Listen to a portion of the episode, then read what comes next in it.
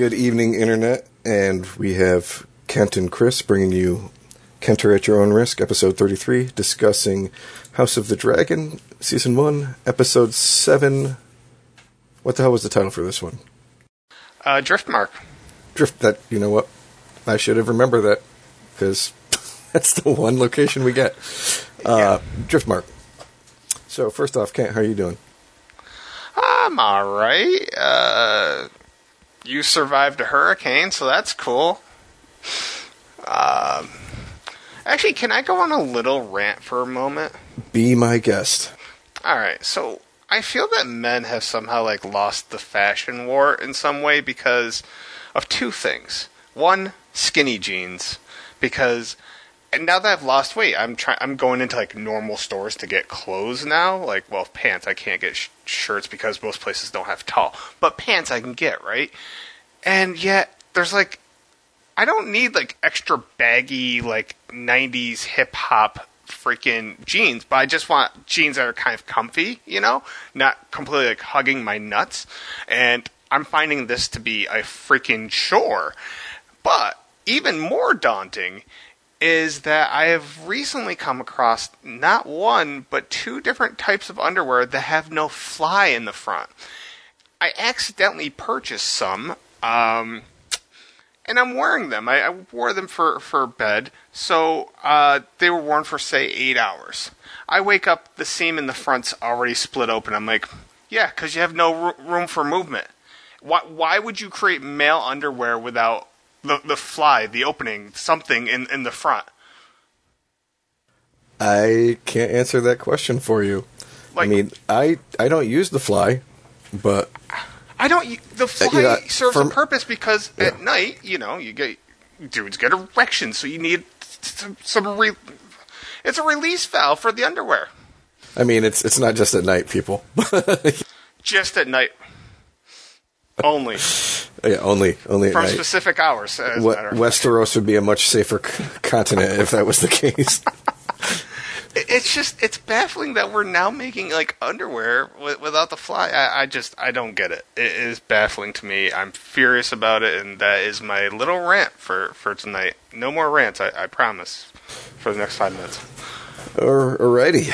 Um, okay, so getting into the meat and potatoes of why we do this weekly right now. Um, we start the episode off, and it's we a funeral. We we don't initially know whose funeral, but within the first couple of, if not the first minute, then the first couple of minutes, it becomes apparent that it's Laena's funeral. Uh, Daemon and her daughters have brought her body back to Driftmark, and um, Corlys's brother I don't remember his name off the top of my head. Vaemond. Vaemond is giving a pretty moving eulogy for her, and this is the this is the, basically the beginning of like Tension Fest 2022. Uh, as we see that like nobody's comfortable there except for maybe Viserys, but I mean he's only as comfortable as you can be when your body's decaying and you're missing an arm.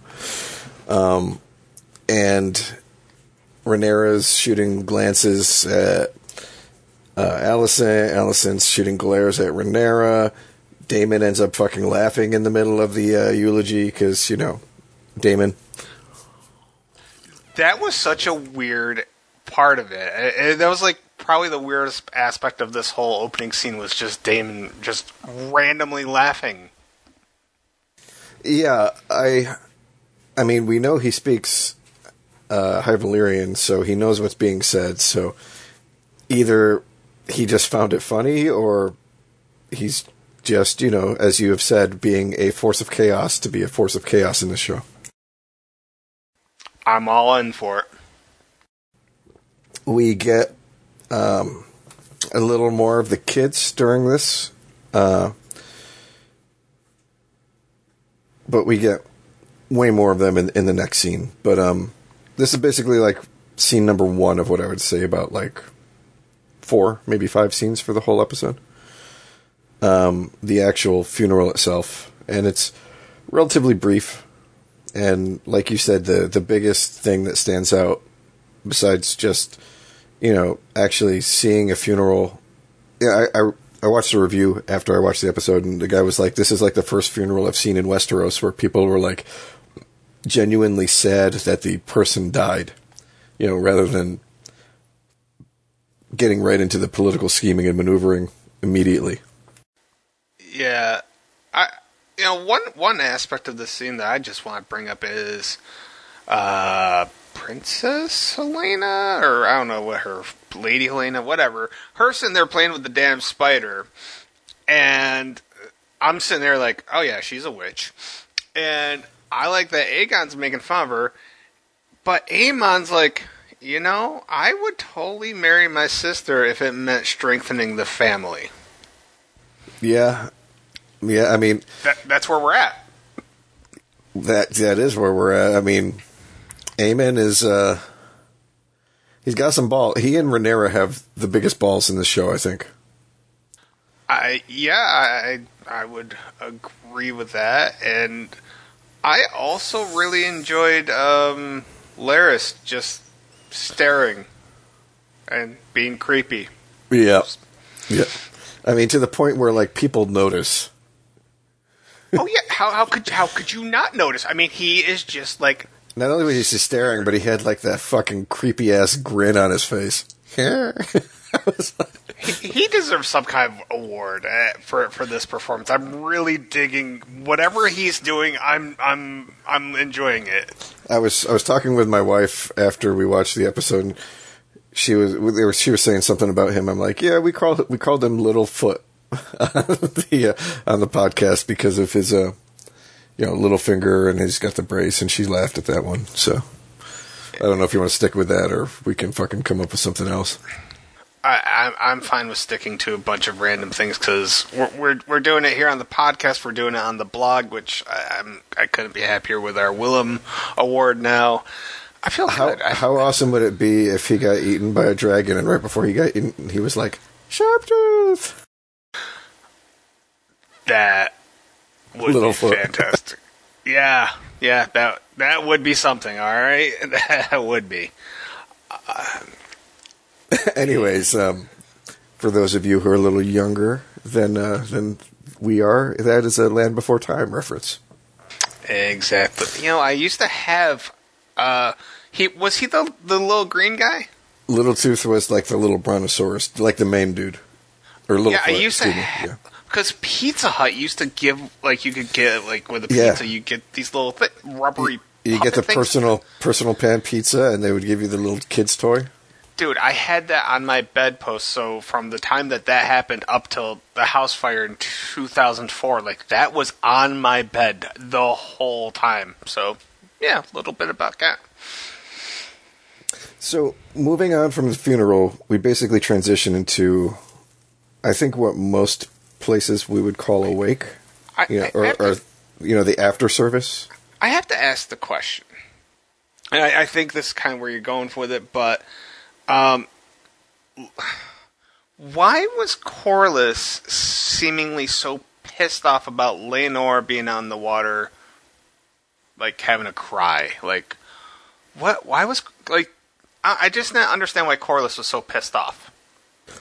Um, I think it ended up less being that he was crying and more being like he was just so broken down drunk. You know, when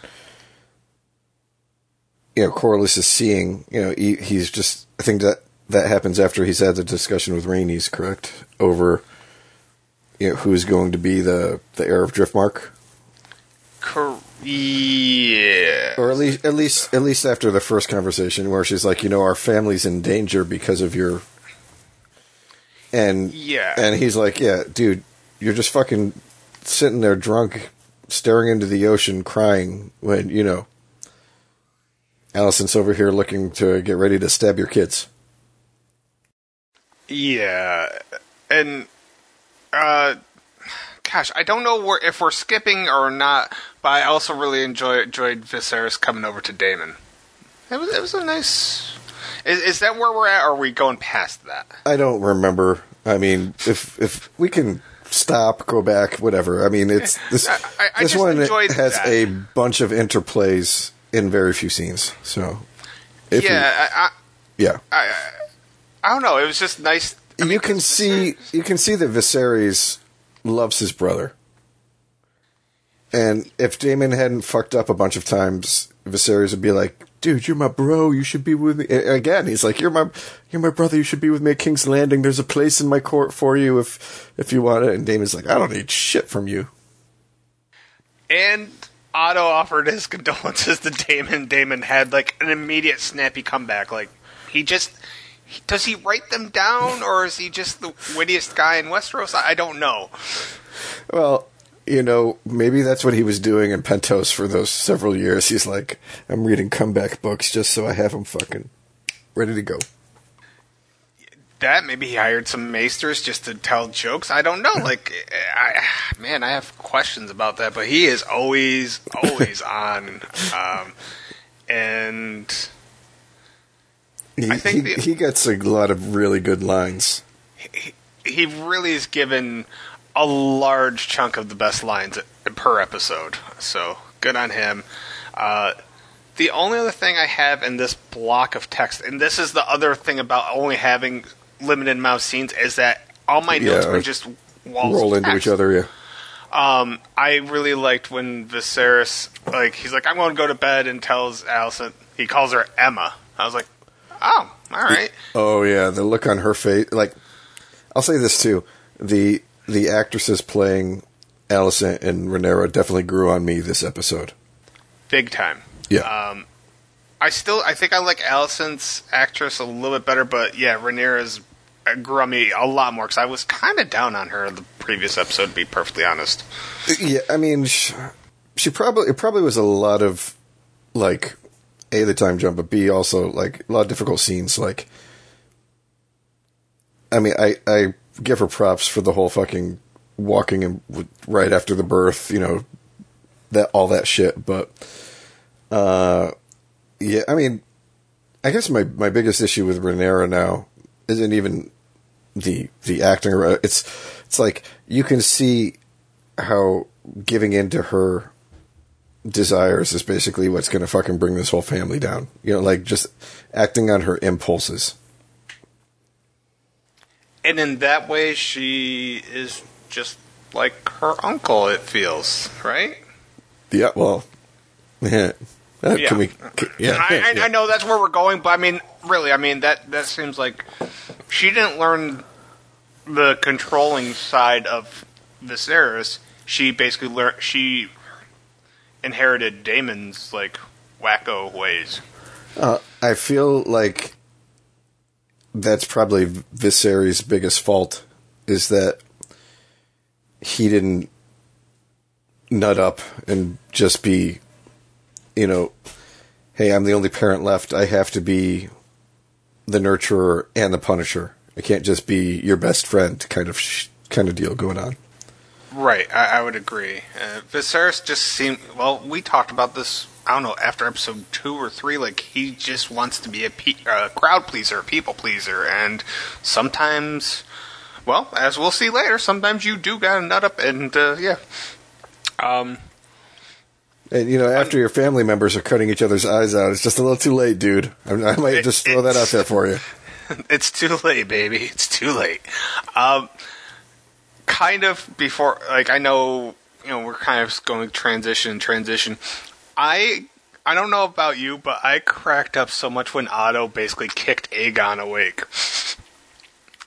Yeah, I think that's a, a little bit after where we would be yet, but I mean, they they kind of set it up last episode for you to feel like Aegon was going to be like this show's Joffrey, Yes, they they really did plant that seed, and and so far what I got from this episode is like he's the only one who just really doesn't give a fuck. Like he wants to enjoy the spoils of being royalty, but he's not that. I mean, and you know, jerking out the window, but he's not really that worried about you know being king. He he doesn't have. Appears right now that he doesn't have the ambition. That he's not malicious. That he's just you know a fucking spoiled teenager. Yeah, I, I imagine that's kind of what Tyrion would have been if he wasn't a dwarf, but because he was dwarf, he ended up being the scholarly one too. But he, you know, he had that kind of I don't give a fuck thing going on. So yeah, I don't know. It's interesting. So, I mean, one of the really good things that they think they did in this episode is build the kids. You know, like I just said, we got, you know, glimpses into Aegon there. Aemond, you know, we'll go into later, but um, we're starting to see, you know, a little bit of personality for both. Uh, is it Jacaerys and Lucerys? Yeah, or Jason Luke. It's Yeah, and then did, did we see the baby at all this episode? you know what? I don't think we did. I don't think we saw Joffrey. anyway, Yeah, and we got a little bit more from um, Baela and Rhaena too, as well. And actually, I thought the the scene between um, was it uh, the girls and Jace, right? yeah, yeah, was- Yeah, I like that. Um, I need to just throw this randomly out here because I have a high suspicion that maybe you posted something on IMDb because I looked uh, I haven't. The trivia, and this is what I see. The full name of L- Laenor's friend Qarl, who ultimately turns on him, is Qarl Correy. This is most likely a reference to Corwin, the protagonist of the Roger Zelazny novel, Nine Princes in Amber. You know what? It really makes me feel good that I actually fucking picked up on that last week. So I, I read that, I was just like, did Chris add this? Like, what the fuck happened here? I did not. Uh, I haven't really written anything on IMDb since they stopped allowing like the forum posts. Same here, yeah. Uh, I mean, there's been a couple reviews I've written where I've been like, you know, Rian Johnson shit all over the Star Wars trilogy. But, uh, you know, anyways, besides, besides that kind of stuff, um, I try to keep my anger out off the internet. Um, so, yeah, I mean, in, in case you didn't get it, I really enjoyed this episode. I think it was. Uh, it's a, I think it's another example of how, like, sticking to smaller action pieces and just more interpersonal uh, wordplay. Uh, they they're doing way better than they are trying to do like giant fucking set pieces. Uh, for this show and the way that they're doing jump after jump, right now this was a necessary episode in how they did it. It made Yeah. way more sense than say last week's episode. I, I don't know. Yeah, this was better for me. Um, I mean, the one complaint I've seen, and I have to agree, it didn't. It didn't seem so much at first, but within like the second or third scene where they were doing it was it was really a dark episode. Like Oh my god! I thought Yeah. there was something wrong with my TV. I'm like, is there something burned on my screen because it looks so weird on the lower, uh, like say the bottom third or bottom quarter of my screen, and like in the middle, I'm like, I don't know if it's the stream or my screen. It it was hard, and I was watching it during the day, so I'm blocking out as much sunlight as possible, and it just it made for a difficult watch. So yeah, I mean, I didn't think it was super bad in the first scene where uh, Rhaenyra and, and Daemon are walking on the beach and it's starting to get dark. But but by the time you got to the scene with Aemond and Vhagar, I was like, yeah, this is fucking dark as shit. Yeah, uh, it it really did get noticeable for that scene. You're right. So, all right, to maybe take us back a little bit, we go from the funeral to basically like the get together afterwards. And we have this is one of the longest scenes in the episode, and we have a ton of interpersonal uh, drama going on. Um, we've got stuff between uh, Alicent and Criston, Alicent and Larys. Uh, this is where we get the the portions with Aegon getting drunk and then later getting kicked by um, Otto to wake up and get his ass up there.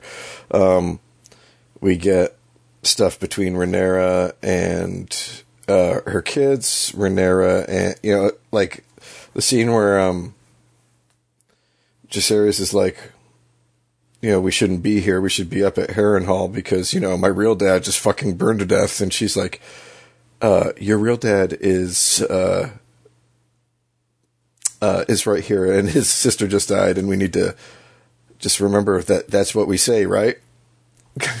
yeah, the the yeah, I, that was an awkward exchange to say the least. Um, I I enjoy like so. Here's the new way that we're just going to show like you know in episode six. We, we we see the, the pin of the hand, and then we see Lyonel. This week we see the pin again, and then we see it's Otto. Like mm. so that that's how they're revealing who the hand is of the week. Apparently, the hand of the week. hey man, it's been three straight episodes that we've changed hands. I mean, what about the the week that Viserys lost his hand?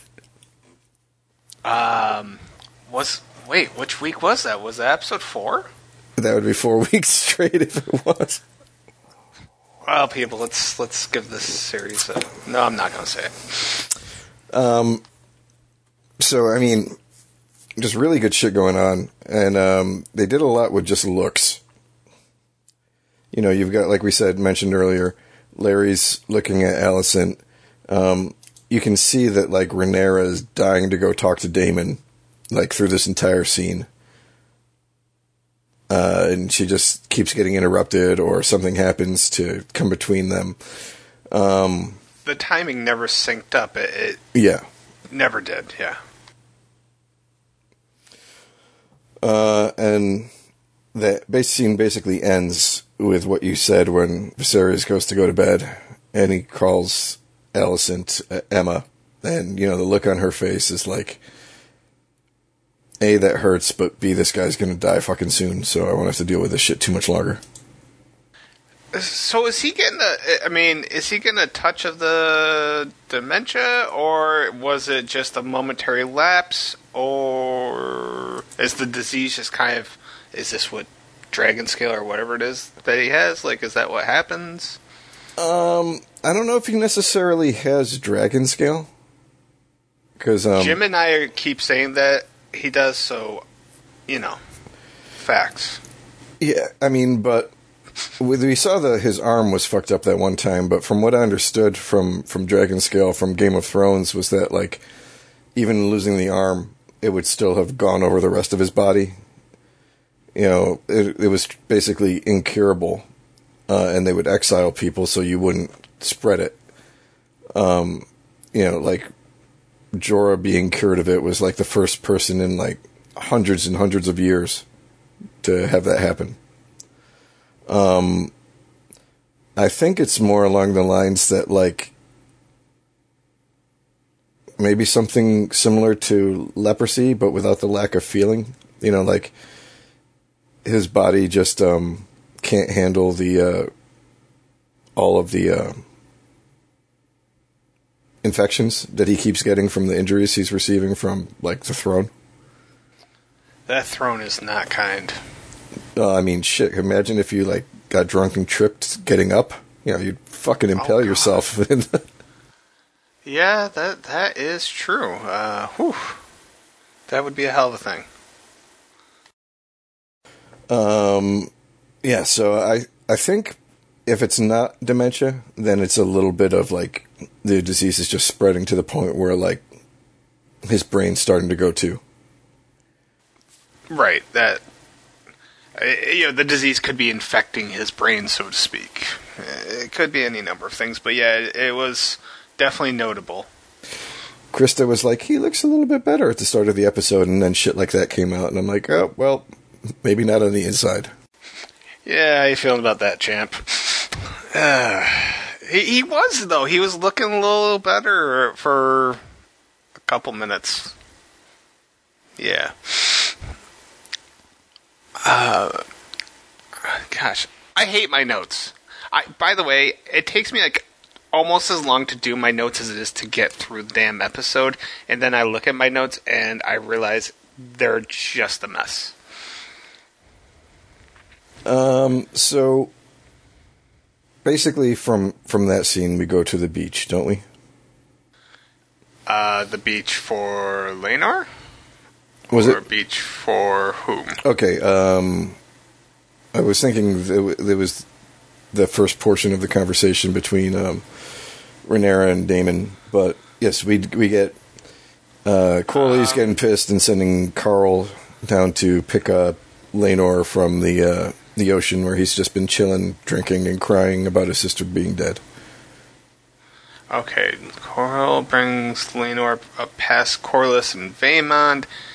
Uh, oh, Aemond was enamored by the dragon. Uh, Rain, Rhaenys and Corlys, they had their conversation. Okay, so then that's when we get the conversation between Rhaenys and Yeah. Corlys, um, where she's like, basically, your fucking grandkids, you know, from Daemon and Laena are your grandkids. Your grandkids from Laenor and Rhaenyra, yeah, they're not your grandkids.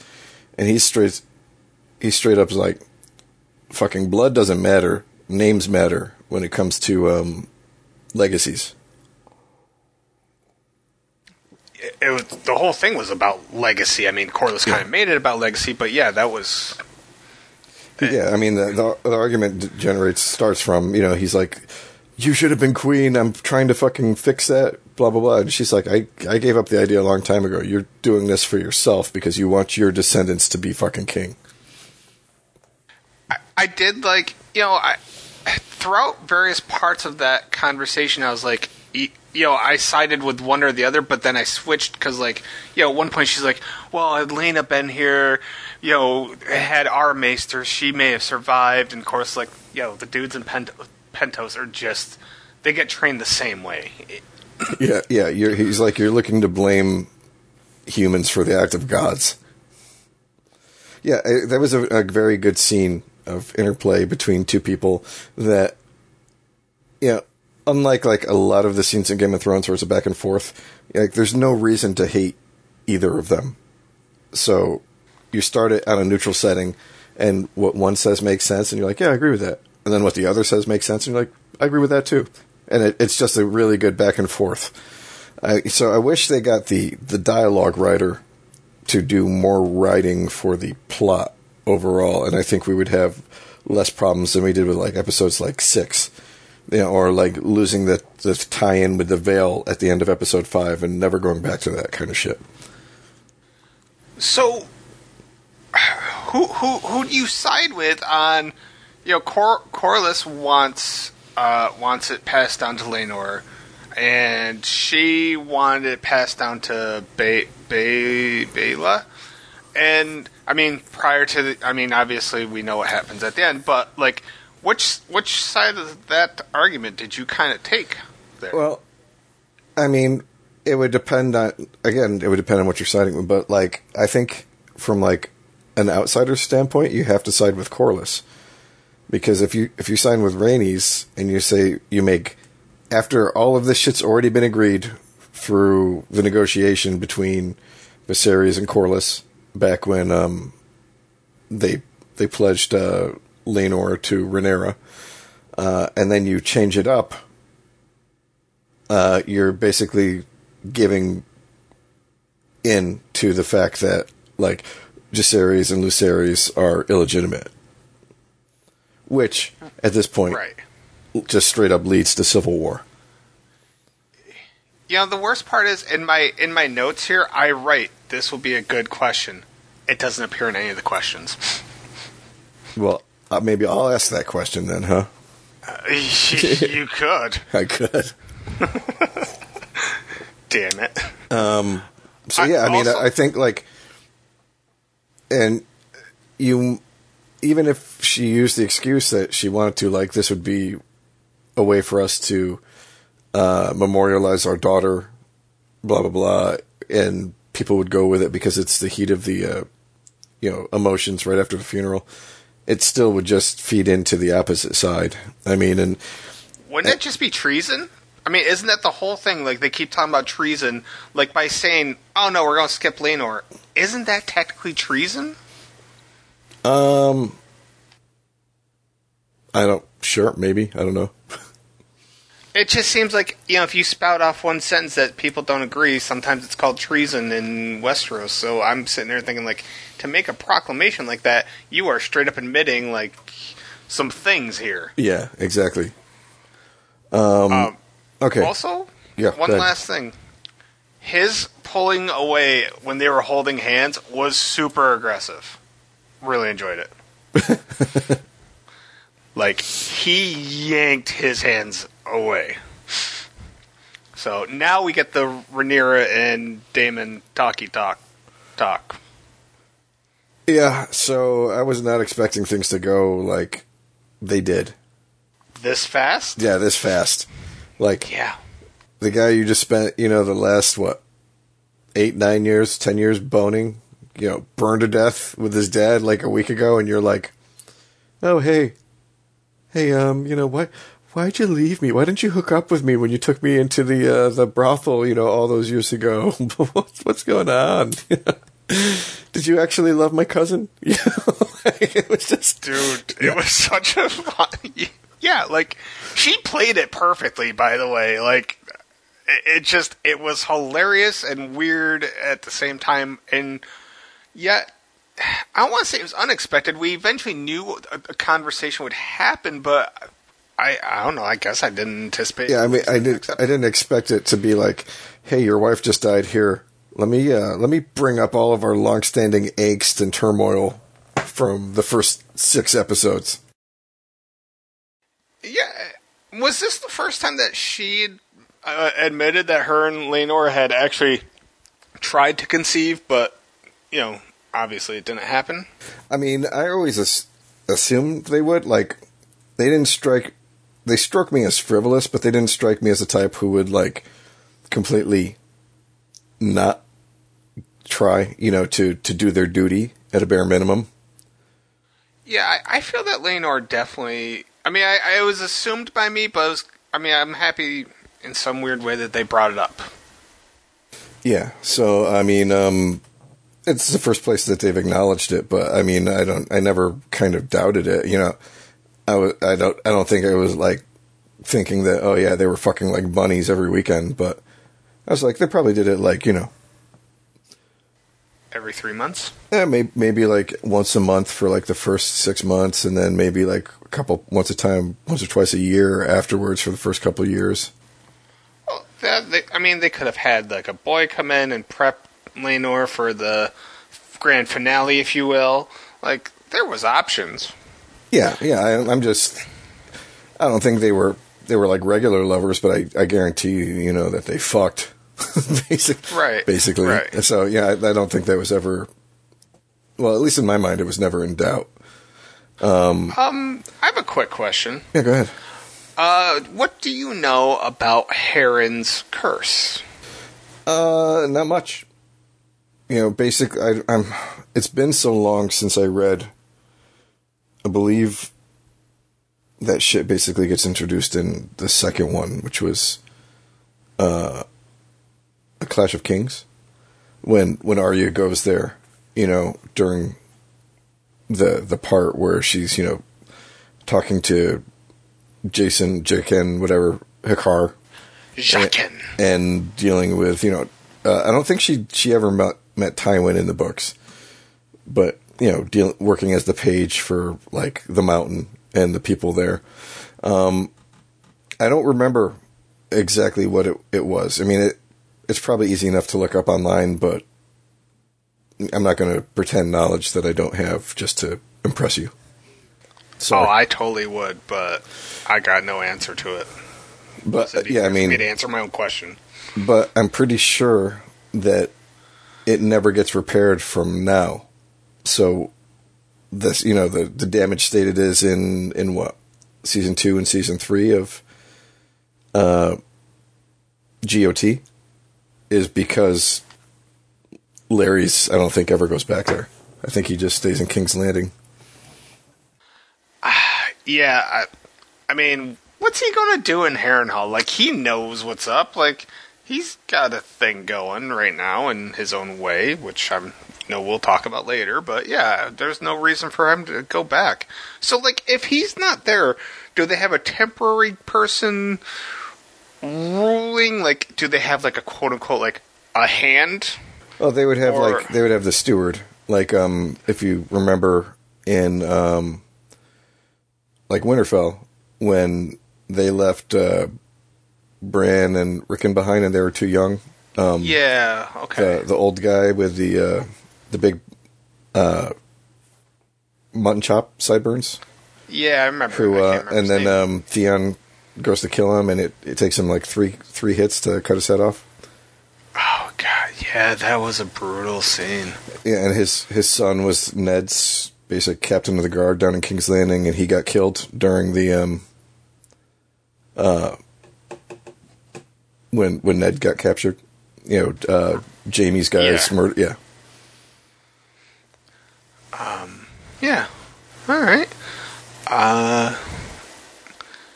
Yeah, th- this I don't know. I'm just looking to see if there's any other. n- I am really my biggest note was that happened quickly in regards to this whole scene.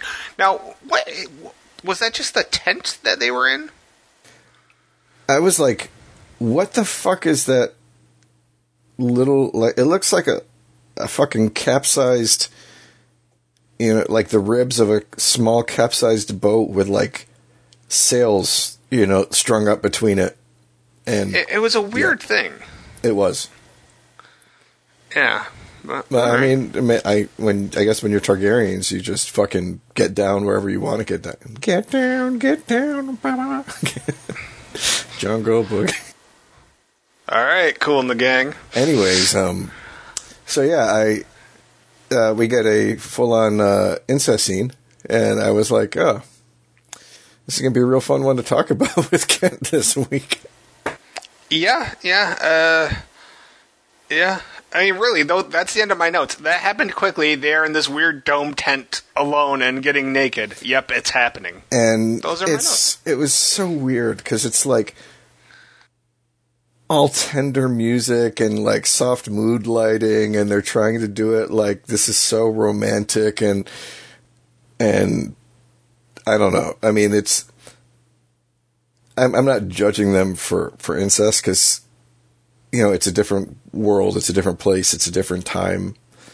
But like it's like they're trying to override the fact that that's occurring and it like just make it seem like this is a straight up romantic sex scene. I found ironic. It, it was definitely different than you know when Jaime and Cersei would have their moments. Like, Yeah, or Jon or Jon and. Jon and Dany too. I mean, the first time they got together, they didn't know yet, but still, I mean, you know, like that was like rough shit, you know, and and this is all like this is like that was like stuff you would expect to see in like an HBO show. This was like stuff you would expect to see in like a softcore erotic thriller, you know. I just was waiting for Boyz II Men to start serenading. That's you know a little "I'll make love to you like you want me to." I mean, never mind the fact that I mean that's probably why they had to age the actresses up. Because could you imagine how awkward it would be to do that same scene with like a twenty-year-old with just like makeup on?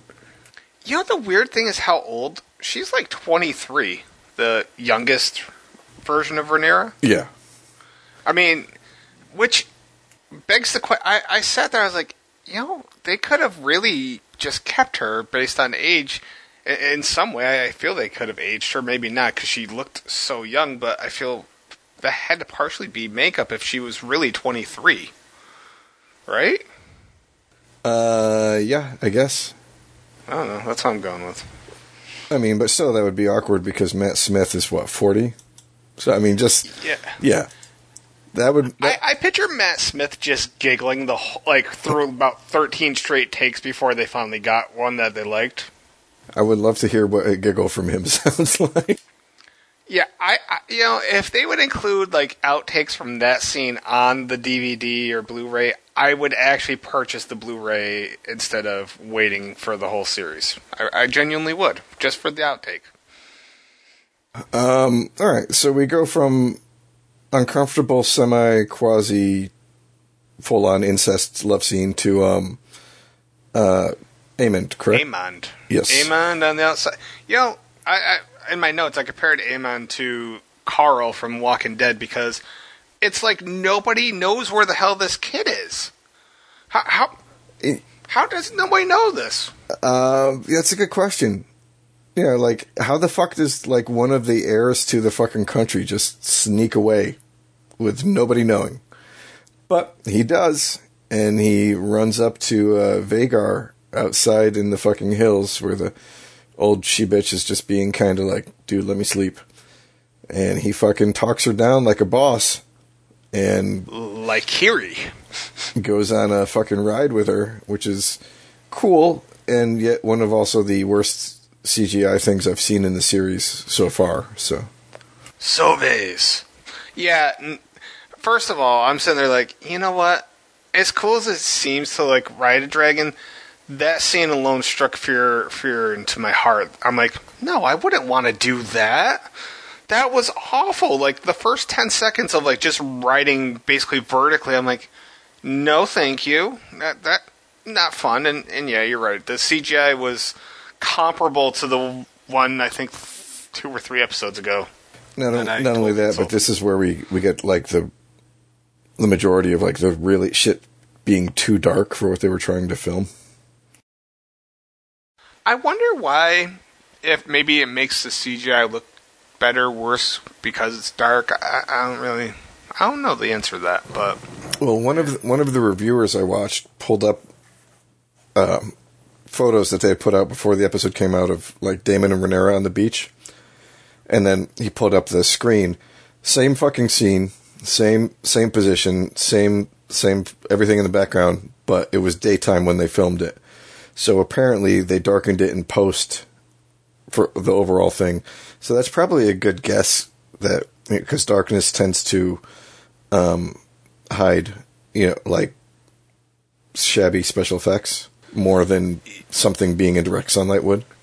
you're you're right. And I will also say though, darkening a scene that was originally lit, it it never looks quite right. And this is personal experience, you know, from being on the number one uh, local public access TV show for five years. I can vouch for this. Darkening after the fact just makes everything look like shit. It just does. So I mean, this wasn't horrible. I'm not going to say that it was, you know, um, shit. I don't. I don't. Off the top of my head, I don't have anything to really compare it to. You know, like the the directed video Dungeons and Dragons movies that came out after the Jeremy Irons one bombed as bad as it did. I, I mean, this wasn't season five of Sliders, but this was at least season three of Sliders. Is that a fair enough comparison? There you go. I I felt bad for the girls because they're like, who, who who's got her? Who's with our dragon that I want to inherit? Uh, it's is it like where the fuck were they too? They were up like just some fucking like little shack I, I don't cottage. know. Like, you know, this is like why are the kids like un unparented throughout? Like, I don't get it. not only unparented, but like where's their Kingsguard? Right, that's what I'm saying. Like these are like all in some way royalty, like they're heirs to something or another, and these are important children. They're not commoners, so they should have guards and or parents or something, and none of them do. Which brings us to one of the best scenes in the fucking episode, man. I was not ex- I was not prepared for this shit. So, um Aemond comes back into Driftmark and while he's been f- riding um uh Baela and Rhaena have gone and gotten um was it was it Jace? It was Jace, yes. and and Luke shows up, and they're like, "Somebody took our mom's dragon." And Aemond shows back up, and holy shit, we get a fucking throwdown here. This is where like I'm really surprised that there weren't any fucking Kingsguard because like these guys came for fucking real. You know, like I can't remember the last time I saw like a fight between kids where like dudes just fucking wailed on women. You know, Dude, I mean, that was like a Tyson blow to the dome. holy shit. Bloodhound. That's dude, I was fucking feeling it right there. Yeah.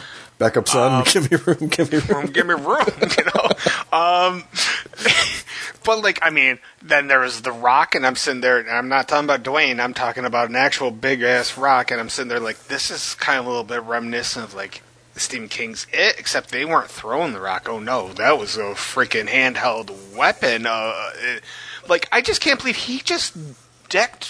I don't remember. I think it was Baela. Mm-hmm. Uh, like he was landing punches and hits, and then it became like this three on one affair, and he still fights him off. I'm like, Yeah, and then it, then it goes into a four on one. So I mean, yeah, I mean, I love midget wrestling as much as the next person. I didn't quite expect this scene though.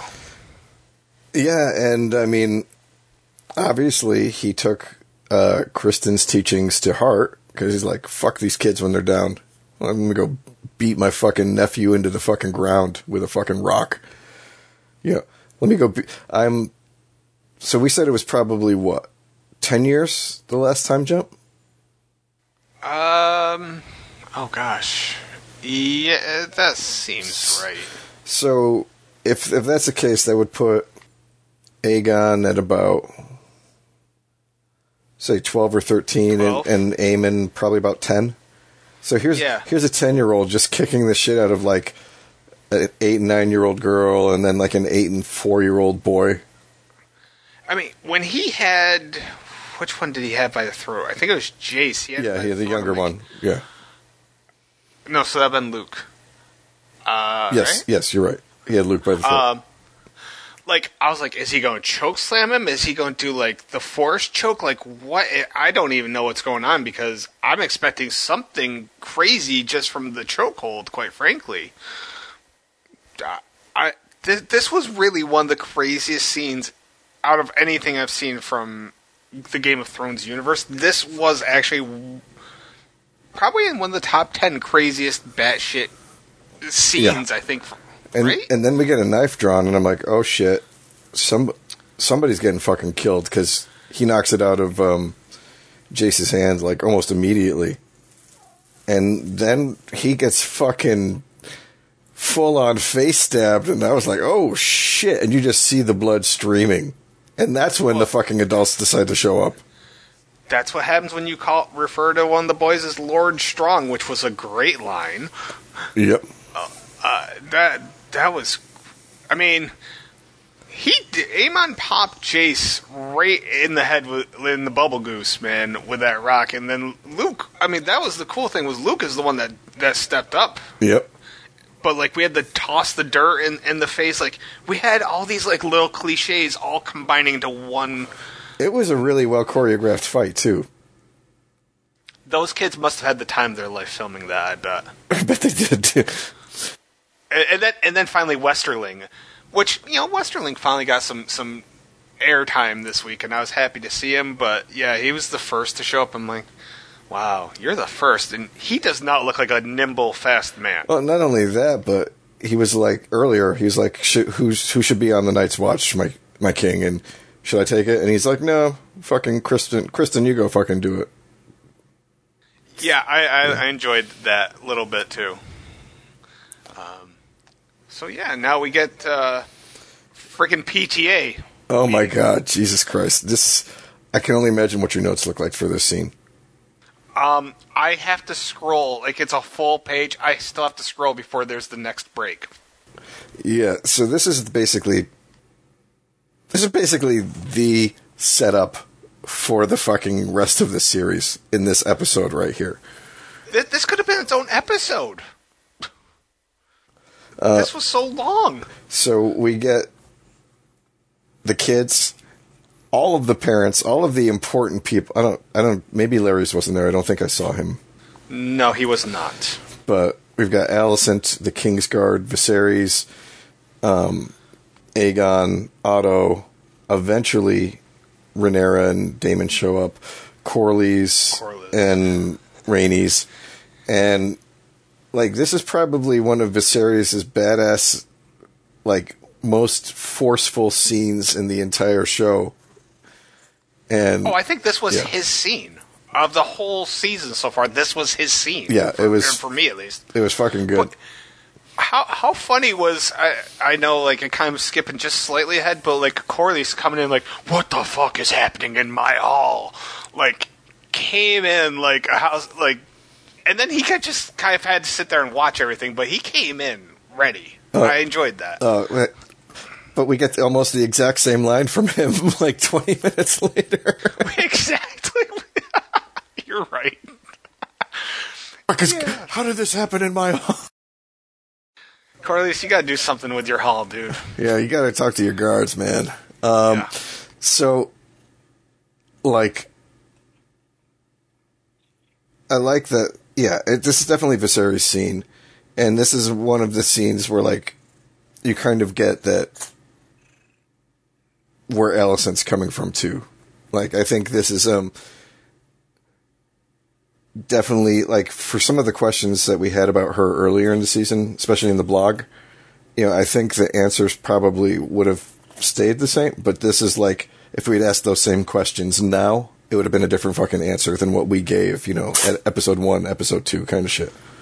Of course. I need to throw this out there. Crispin's line The Kingsguard has never had to defend princes from princes before. That was a brilliant line. That, I mean, he's right. It's such like it was a funny line. It's true, but like it, the delivery was really good. It was. Um, I mean, I liked like all the the kids are like fucking um, you know, uh, I don't know what do we say? What do we say? And then um, yeah, they're like, "Who told you this?" And he's like, "Aegon, was it you, you asshole?" Because Aegon is the biggest asshole in the room somehow, which is fantastic. He's like, he's like, I was just drinking, I was sleeping off my hangover. Yeah, yeah. Like, why weren't you there? You should have been there. It was like, oh, you know, I was drunk. Okay, leave me alone. I was, I was insect shaming my sister. Okay. and, and and the whole time, Daemon's just watching there smirking. but like, he smirks. I don't know how many times in the scene. I think it's just nonstop smirk up until he finally moves. Um, yeah, some of the other things I liked were like, um, you know, like they're they're finally like, you know, they finally admit that. Uh, well, Rhaenyra brings up, okay, they fucking they slandered my children and said they're bastards, and and they're like, who told you this? And they're looking around. Finally, they look at Alicent, and Viserys is finally finally on board with like what the fuck is going on in his kingdom. Like it only took you know what twenty years from the start of the show. It, I mean, minimum of ten years of like deceit. Minimum. Not even just ten years of like just being oblivious. Yeah. Um, there has to be memes, by the way, because I once again my notes are weird, but like there has to be a meme at, at some point of Otto because he's looking on like he's looking for like a bag of popcorn, and he's like, "This shit's about to get really good." And Daemon has that look like a few seconds later is like they were just happy to be in the room to enjoy the chaos. Both of them were. Oh yeah. Uh, I think one of the funniest memes I heard about was um, uh, my wife was telling me she saw this one. It's it shows Viserys, and then it's like he doesn't die, and a thousand years later it shows when Melisandre takes off the amulet and she turns into the old lady. Fantastic. Oh, that was a scene. That's a scene I still I still remember. Given my memory, that's saying a lot, but I still remember that one. so we we get accusations thrown around and shit, and then finally the king's like, "Enough! Everybody apologize, and that's it." And Alicent's like, "Fuck that! I want one of her kids' eyes. I'll fucking take it my." So Criston, go take go take that fucking eye for me. He's like, "Yeah, we'll do." I'm like, I- "Wow, I- that guy fucking got over his fucking heartbreak fast." I enjoyed at one point in this squabble, Al's like, "Oh, and where's Laenor?" Like, yeah, he's out for a walk, and Al's like, "Yeah, he's out entertaining his young squires," and, and Corlys just like looks over, like, "Bitch." Yeah. Um. And then, uh, and Westerling had some good looks too, by the way. Yeah, I mean, just. Like I said, a lot of really good nonverbal uh, conveyances in this episode throughout the whole episode. Uh, right. So I mean, and I love the fact that Daemon doesn't move until Criston finally goes to fucking stab one of the kids. I mean, all right, I have to write this. I have to say this. This was something in my notes. So when when he's asking Aemond for an answer about who told the lies, I wrote, okay. I paused it. I'm just saying the most gangster move right now would be to put the blame on Aegon. Will he? And then he blamed Aegon. I was like, that was such a badass, great move on Aemond's part to just blame his brother. Well, he. Sh- I mean, if if if he was really going to be badass, he should have been. Oh, it was. uh It was Sir. Um. Sir, what what the fuck was the guy's name? The one who died. Breakbones, Harwin? Yeah, he should have been like it was Sir Harwin's. I heard him say it himself.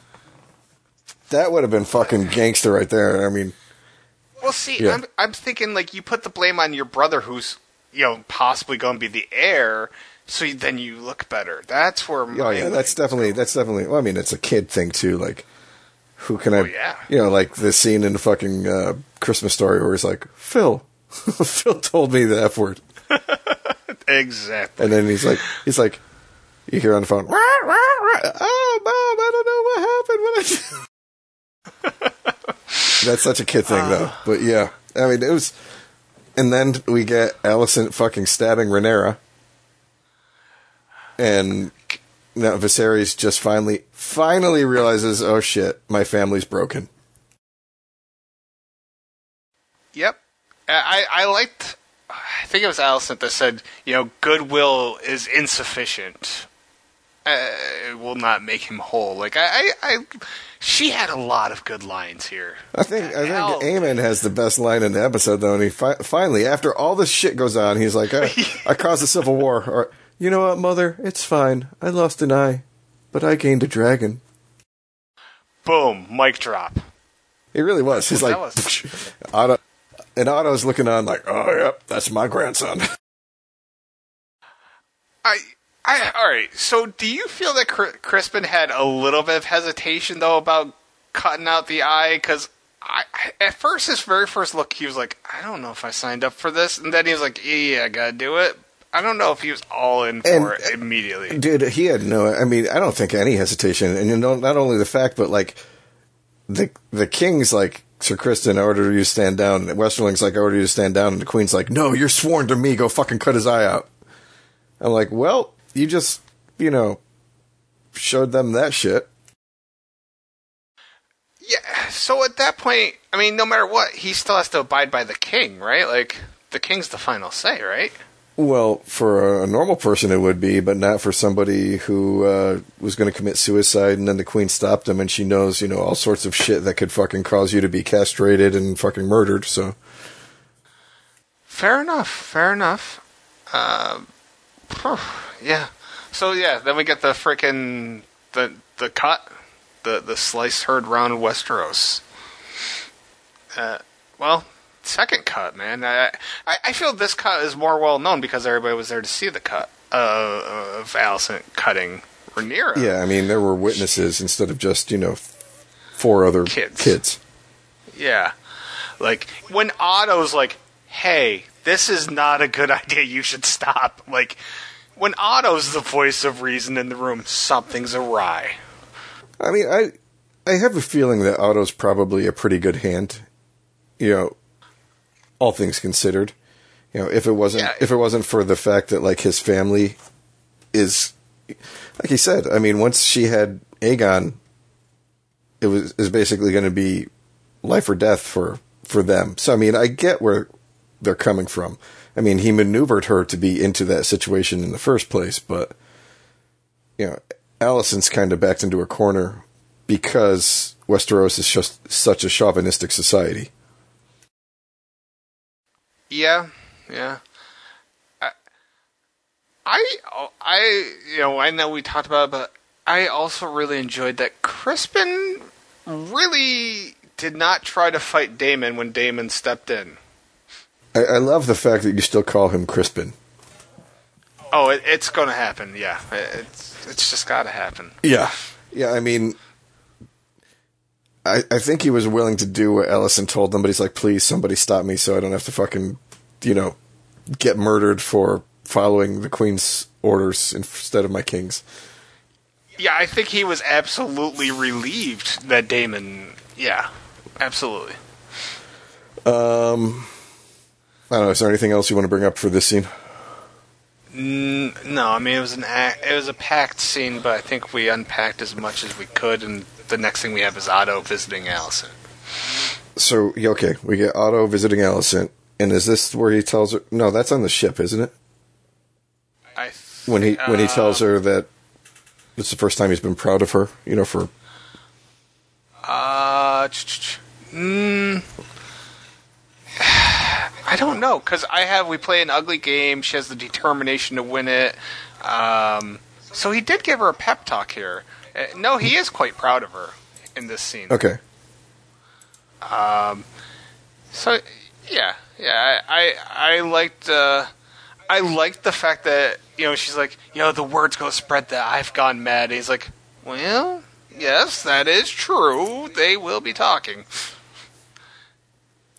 yeah, He he he was very very good in this scene. yes, and it's it's funny because I remember like a lot of the first movies I saw him in were comedies, and I don't know. I've never really been super impressed with him as a comedic actor. You know, like uh, give or take him in the replacements. Uh, Little Nicky was fucking horrible, but um, Horrible. I mean, Yes. the last thing I saw him in was he played Rasputin in um, The King's Man. I thought he fucking killed it as that, and then seeing him come on something way more serious as Otto right after that, I was like, good on you, man. Maybe you should have been sticking to dramas in the first place. Yeah, he's killing it in this role. Um, I, I liked, you know, it was worth a thousand times the price uh, he paid to get Vi- Vhagar. Yeah. I, I liked that line. Yeah, I mean, and he's absolutely fucking right. Now they have the fucking boss dragon. It is the boss dragon. You're right. I mean, it's. I don't think they actually like listen to, but it, the biggest, the one who's going to win in any kind of combat that they have between them. right. Yeah. So uh, after that, we get the Rhaenyra getting stitched up. And this is the scene between Rhaenyra and Laenor, right? Yeah. Also, I like that they that you know the dagger was the one that what was it, episode three that you know Viserys and Rhaenyra talked about like Yep. what was what, Yep. yeah Val- I- I- Valyrian I Steel. like this that. is, you know, the one that, yeah. yeah And I really like this scene too. I, you know, knowing what we know now about the end, some of the shit that came seemed super fucking cold after this scene until we get to the very end and see, you know, not everything was as it seemed, but uh, if you, I think you know what I'm talking about. of course Yeah, of course. yeah. But, but I really liked it. I mean, Laenor fucking finally mans up and he's like, "Listen, you know, um, I'm sorry. I'm, I haven't been the person that you needed to be to be. The kids haven't been. I haven't been the person the kids need me to be. But I'm fucking here now. I'm gonna. I'm all in. I'm gonna do it." And she's like, sending Qarl to the stepstones "It's like you're you're a good you're a good man, and there are few too few of them in Westeros." He's like, "Oh, thank you." Um,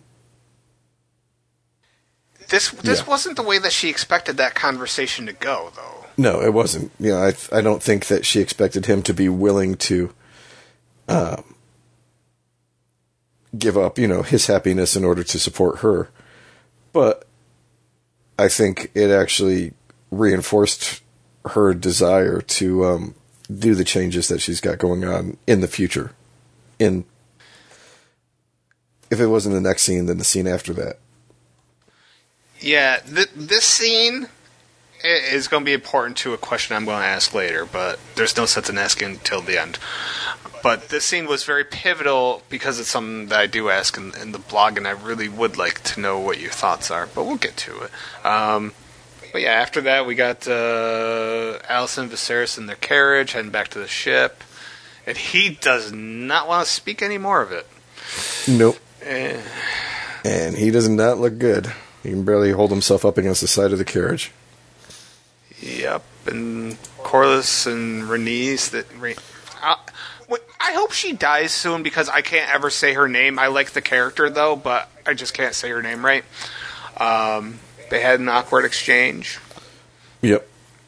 And then we see the three dragons fly away with the ship. Yeah, and I mean you can see in that shot like how much bigger Vhagar is than all the other dragons. Yes, I, I mean, It's like It- Mama Bear, and then too little, too little. right. Um, but then we finally get our, our you know, the, the Larys scene. and Larys shows up to her on the ship, and he's like, "Oh, um, if you ever need me to murk anybody else for you, just let me know, and I'll make sure that they fucking die." that's, a that's a paraphrase, but I mean that's basically what he was offering her. I'm pretty sure that's what I have written down for the quote. So yeah. Um, gosh, he he is just like willing to offer his services. Like, uh, you know, I mean, anything you need, uh, you know, my devotion. Yep. And I'm I'm sure you'll reward me in the appropriate manner afterwards. Yeah. So, I mean, what do you think his play is? What what does he want from all of this when all is said and done? Like, what? I mean, he wants power. We get that, but he clearly wants something. Well, at the very least, at this point in time, by doing what he's done, he's inherited Harrenhal, and you know all the shit that goes along with that. He's got the queen basically in his debt, and I mean, I'm pretty sure anybody can see that Viserys. Well, everybody believes that Viserys is going to die soon, considering you know his health, but he's managed to last for fucking ever.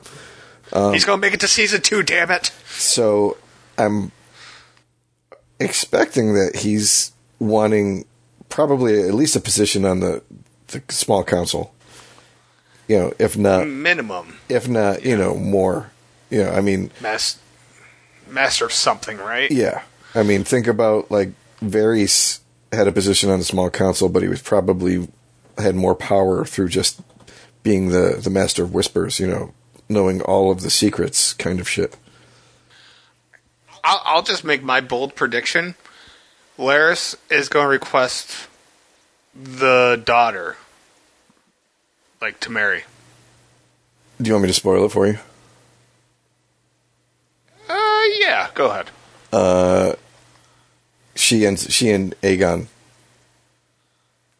get yeah A- Alicent and or not Alicent's daughter. There, yeah I can't. Helaena and, and Aegon I this show. yeah Fantastic. well I mean it makes sense because I would Im- I would imagine that you know uh, one of Rhaenyra's kids and one of Daemon's kids are going to be married and then the other two will be offered up as um uh you know to other Political yeah moves. political marriages to the other houses Yeah. That makes. Wow. This this show's just going to. And it, Yeah. I mean, it also shows, you know, like Aegon was the one who was not interested in marrying his sister, and Aemond is, and Aegon's going to be the one forced to marry his sister, and Aemond isn't. Aemond, I, I'm super curious to see where his story goes. Uh, he he he went from beyond uninteresting to me to being more interesting than his brother who jerked off out the window, which I didn't know that was going to be a possible thing to be more interesting, Well- but he he did it. Think of like the brother who gets bullied, and now all of a sudden has power, and that's basically Aemond's story. Yeah, he's going to wield it. He's going to go a little power crazy when he can. Yeah. I think. So, um, So then we go to Rhaenyra Rhaenyra and Daemon. and she's because they cannot face the greens. like, marry me and fucking make us the power couple of Westeros. He's like, eh, okay. yep, because now he gets to be the prince consort, and, general- her claim yeah. won't be challenged as easily. And they're meant to burn together, which I don't know if that's foreshadowing or just wordplay because of all the fire talk earlier. I don't know. Um, I won't spoil that part for you. Um, But correct me if I'm wrong, but we get the monologue with Daemon going over what needs to happen with Laenor, correct? Uh, after the scene, Is it is it after or it wasn't over Yeah. there? Okay. Yeah, so I'm pretty sure I saw you say that one of your questions was going to be why do they always cut themselves on the lips and on the hands? ah, yes. I, I don't know. I don't know. You, you know, it never. It, I guess it always annoyed me, but it never truly bothered me until the thing when they're doing the test and they all cut their palms. I'm like, guys, cut somewhere else because your palms, you need them for things, especially when you're trying to fight off things. So, like, cut someplace else. It always. I don't know. Ever since I had that outburst that particular night, it's been a thing. And then the lip thing.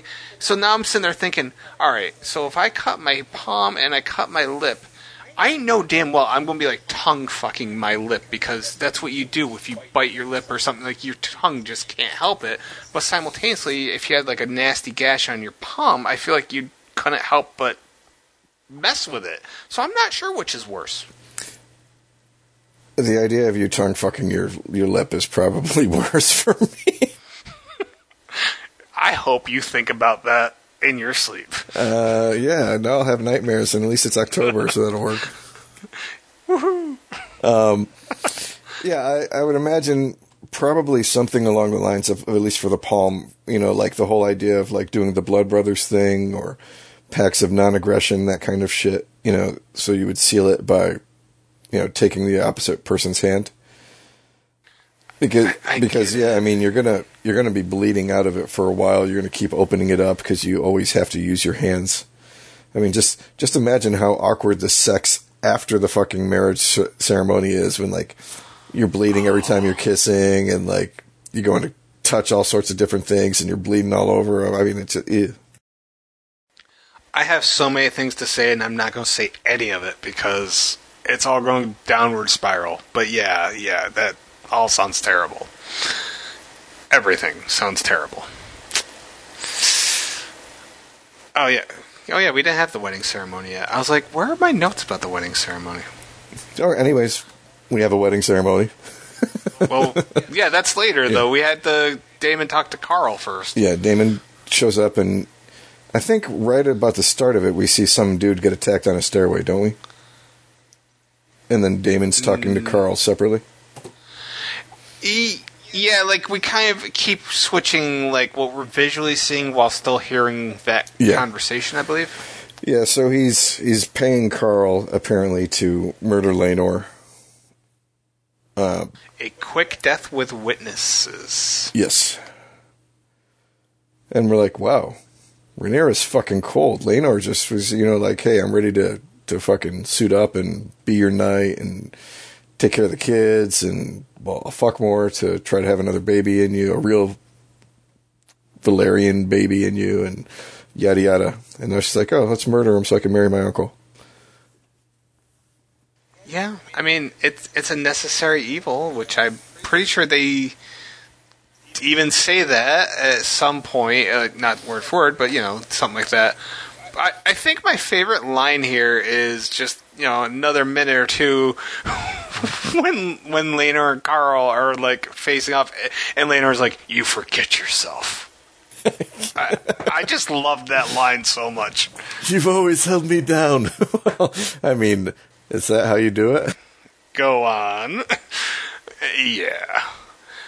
Um, And so we, we get a beginning of a fight between Laenor and Qarl, and then uh, Corlys and Rhaenys come downstairs, and there's a body burning in the fucking um, uh, fireplace. And Corlys is like, in my fucking hall. "What the fuck is going on in my hall again?"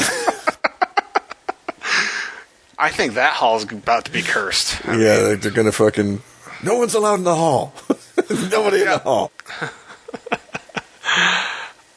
Uh, that was good. Uh, uh, but you know, uh, the way that they filmed it, I, I know that now we've, in a, I'll, give them this.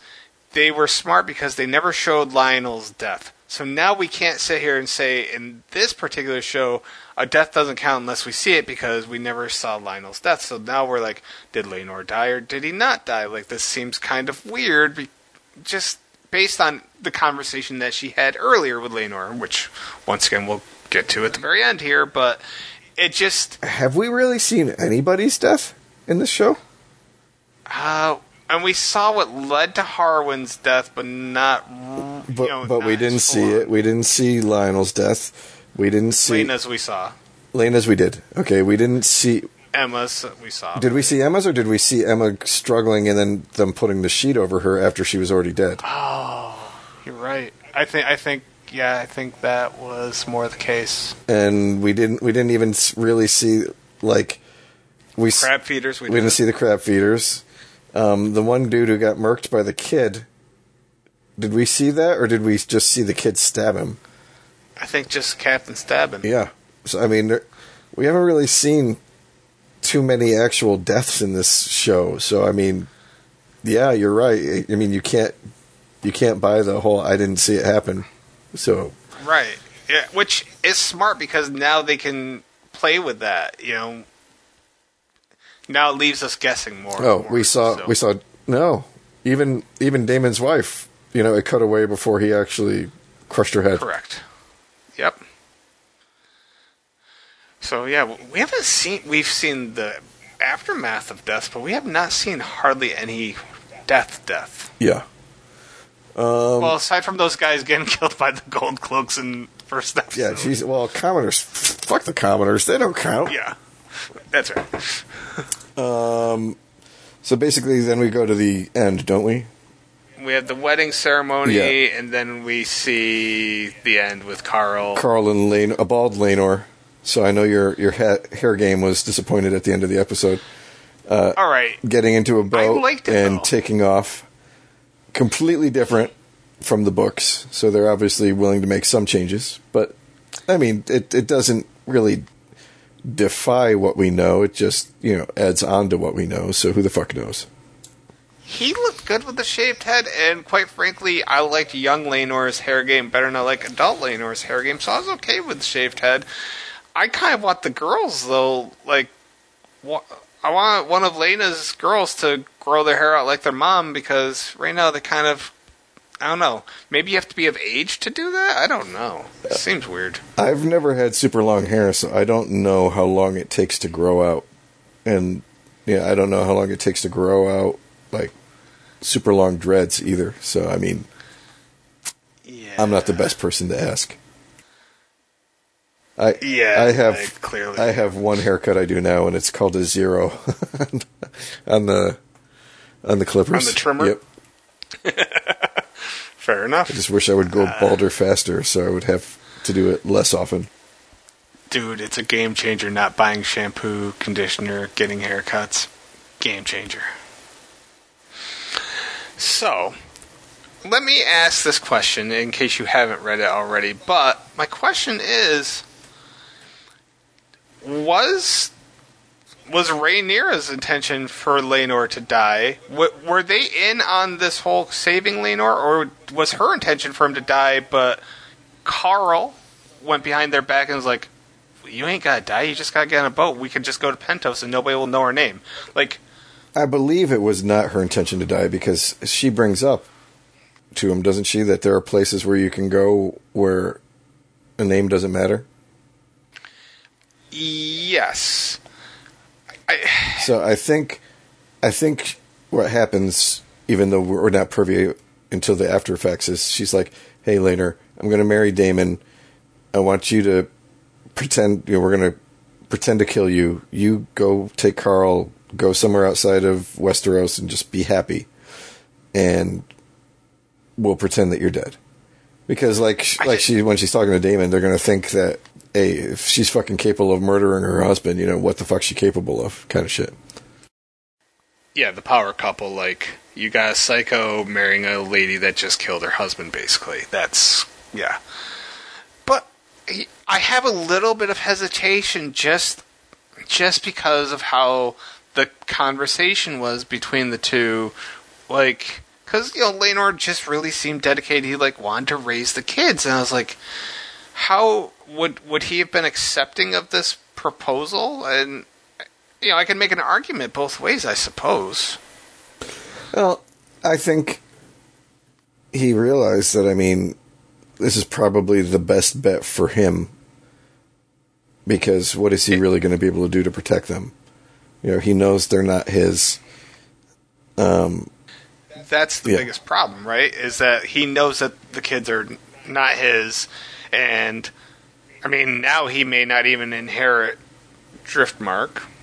Uh, like there's just so much going on. Like this is the easy way out. This is the shortcut home. well, I mean, and like he said, he'd much rather be a soldier or a sailor than have to deal with the politics and the bullshit. Needless to say, in the blog, I'm going to definitely say that he didn't know anything about. Rhaenyra was just going to kill him. That's just going to be the way that I go with it. But you're you're right. I, I'm just going to take that path Yeah, because I of- mean, that's the nice thing about watching is that everybody can form their own, you know, viewpoints, and nobody's technically wrong unless they come out and like episode eight, Laenor's like, yeah, oh yeah, Rhaenyra knew for sure, and that's why I told her I would be good to go. yeah, I mean, then you'd Right. we'd have to eat crow, but I don't think that's going to happen. So or if Gendry just shows up. if Gendry shows up, and we got fucking Bran like letting people time travel after he's king, feel like. Hey Gendry, why don't you go stop trying to bang my sister and just I don't know, go back and be a blacksmith. Back in I don't like you, Baratheon. Bye. Yeah, I mean, I, I'm all for that. You know, let's add time travel to this time jumpy show because, uh, as we see in the previews, we're gonna have another freaking time. Like, do do you, This one looks like it's going to be about maybe four or five years. all right in the book? Like, did they get up to this point? Uh, I mean, it's yeah. The book, it's the whole thing is like three hundred years of history. Gotcha. So I mean, So, like this There's a lot. this chapter covers like you know thirty or forty years of of time. Do you think we're going to just keep having time jumps then the rest of the season? Like at some point or another, they're going to have to stop with the time jumps and stick with I th- actors. I think this is going to be the last one. because we saw like uh, I don't know how old Aemond was, but he The first looked kind of the, badass. the first first time I saw him, I was like, "Holy shit, Daemon's got a fucking eye out too." that was my thought too, and I was like, wait, no, that's not it. And then I saw him again. Then I saw Daemon. I'm like, wait, Daemon has his eye back after he had an eye. And then I'm like, oh, that must have been Aemond. Um, I think this will be the last time jump. I ho- I hope so. Like I understand why they're doing it this way. At first, I was resistant to it, but I understand why they're doing it. But by season two, I do want a little consistency. I think because I'm not watching Quantum Leap, even though I've heard good things about the remake. So I mean, I like my question is is with the story they have left to tell. I don't know how they do it in five seasons without just dragging shit down. You know, like dragging shit out.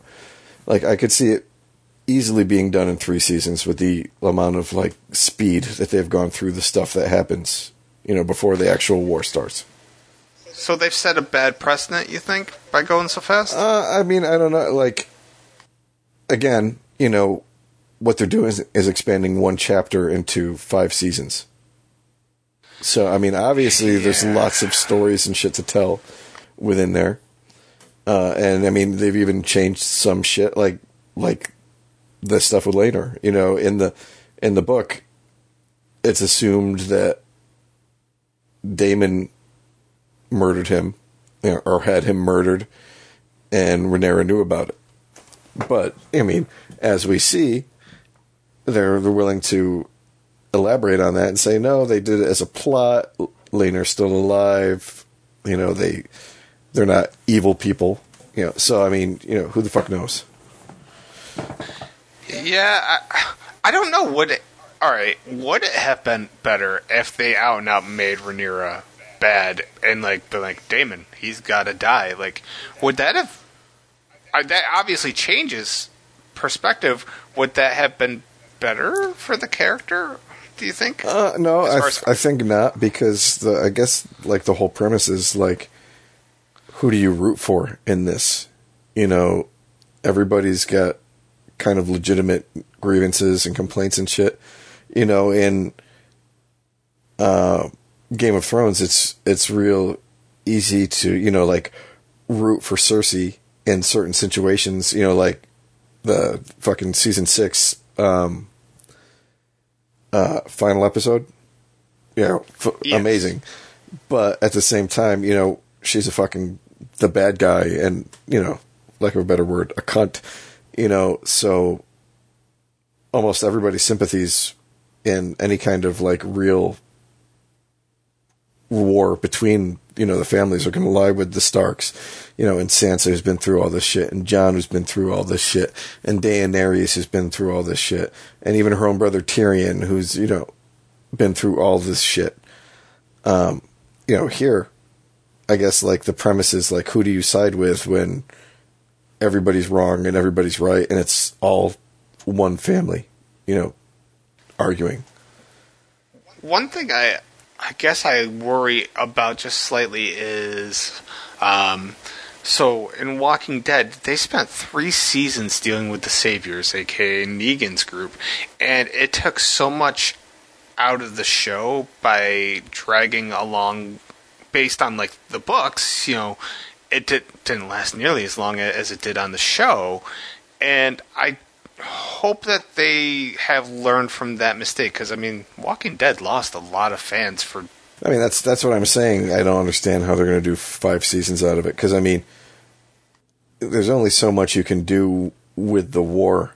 Actually, like once they go to war, yeah, you can do like maybe a season or two about that. But When Yeah. when they start the war, approximately is Aegon and Aemond an adult at that point, or no? uh, I think they're like 16, Okay, they're 18, still. 17. Yeah, so I mean, it's it's it's coming up.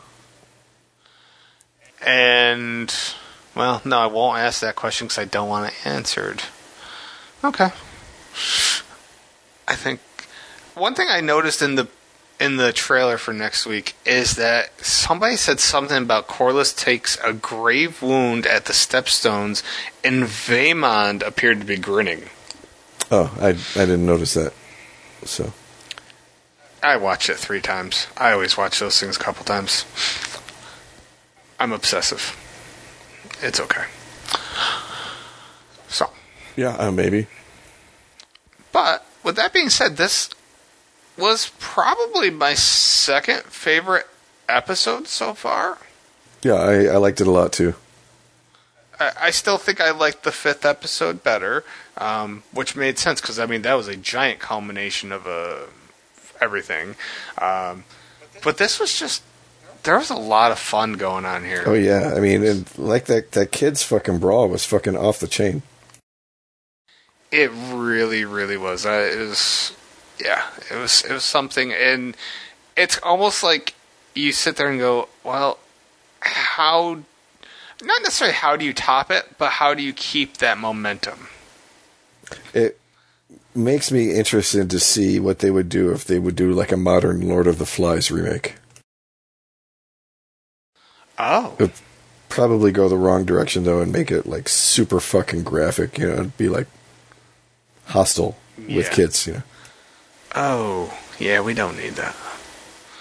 But yeah, no, that's an interesting uh, Lord of the Flies. Yeah, when did that the last one come out? That was like in late '80s, early Yeah, 90s, like right? 87, 88 maybe. And I, I remember watching it, you know, a couple years before I read the book in junior high or high school, whatever year it was that they made us read it. All I remember was being at the Amsterdam cinema and in the Amsterdam Mall when that was a thing, and seeing that was a, a movie playing. And I was like, "Ooh, this looked good." Then I saw something. I I know for a fact we we opted to watch a completely stupid movie instead. Don't you hate that when you go to the theater and you're like, what am I going to watch? And you, you pick something and you're like, you know what? I just wasted money and two hours of my life that I could have spent watching a better movie. Let me ask you this. I, I mean, just off top of your head, it doesn't have to be the best, but off top of your head, what's the best random decision? Like a movie that you didn't necessarily go plan on going to see, but you end up just you're in the theater, you end up going to see this, and it turned out to be really, really good. Like a good pleasant surprise for you? Night Watch. Not the not the Ewan McGregor one, but the uh, the Russian one. Uh, Okay. Nok The one you first Nokhnoy Dozor or whatever it's however it's pronounced in Russian. Yes, it was. Okay. I don't, I don't remember if I knew that it was out, but um, you know, all I had seen was the trailers and didn't know anything. But when I saw it, it was the best movie experience I had had in a while. I was still in the army when I saw that one. I haven't been to the theater a lot recently, and you know, for probably the last ten years or so, most of the shit that I've seen has either been big franchise stuff that I've just been keeping up on, like Mission Impossible Six, or superhero stuff.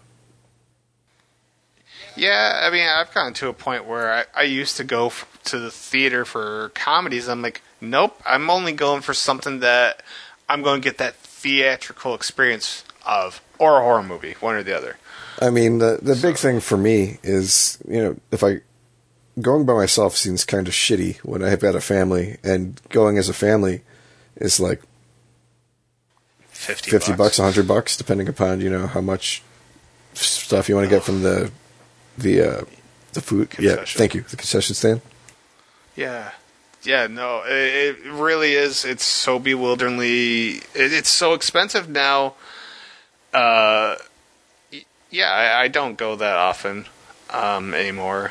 And I'll tell you. with the amount of just quality shit that there's on TV and on streaming, I mean, How quick it gets to streaming, nonetheless. Yeah, I, I will say that like a lot of the people I watch on the internet were like so dismissive of Warner Brothers putting all of their new releases day one on um, HBO Max HBO. in 2021.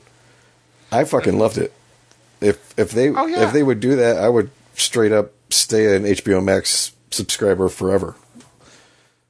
But um yeah, I get that you lose money by doing that, but at the same time, if I can have the choice between watching something in a theater with probably, admittedly, a better actual viewing experience, or I can watch it at home, where if I need to go to the bathroom, I can pause it. You know, where if I need to do something to deal with my son for he needs something, you know, I can pause it. Where you know, I can sit in a comfortable seat without people talking, you know, The Yeah, convenience exactly. versus the experience, man. Uh, and sometimes the con- often the convenience. I mean, I can just sit here and wear gym shorts or sweatpants and be like, "Yep, don't care. This is great." So I, I totally, totally get it. I mean, some of my worst movie experiences have been where the movie's like good, but it's long, and I'm sitting there fighting for like 30 minutes not to have to leave to go use the restroom and possibly miss something. You know, Yeah, well, I've been in theater where the film actually stopped working. It was uh, the third uh, Dark Knight Rises. Like about thirty to forty minutes in, like all of a sudden they had a complication. They're like, "We're trying to fix it," and then at the end they just give give us a voucher to come back for it free. I was like, "Well, that's a first for me. I've never had that happen. Have you? uh, I've had it happen a couple of times. I mean, like Really? we we when we lived in Fort Pierce, well, I guess further south than we do now because we still live in Fort Pierce. Um, and I worked down in Jensen Beach, which is a couple towns south. Imagine like you know living in Johnstown and working in Amsterdam kind of situation. Gotcha. Um, we would pretty often go down to the theater by where I worked, you know, which was you know, only 17, 18 miles, but, you know, a 45, 50 minute drive because of traffic and the lights and everything. Uh, and it was a pretty decent theater within a mall. And then we started going to one that was a little bit closer, which was, I believe, an AMC.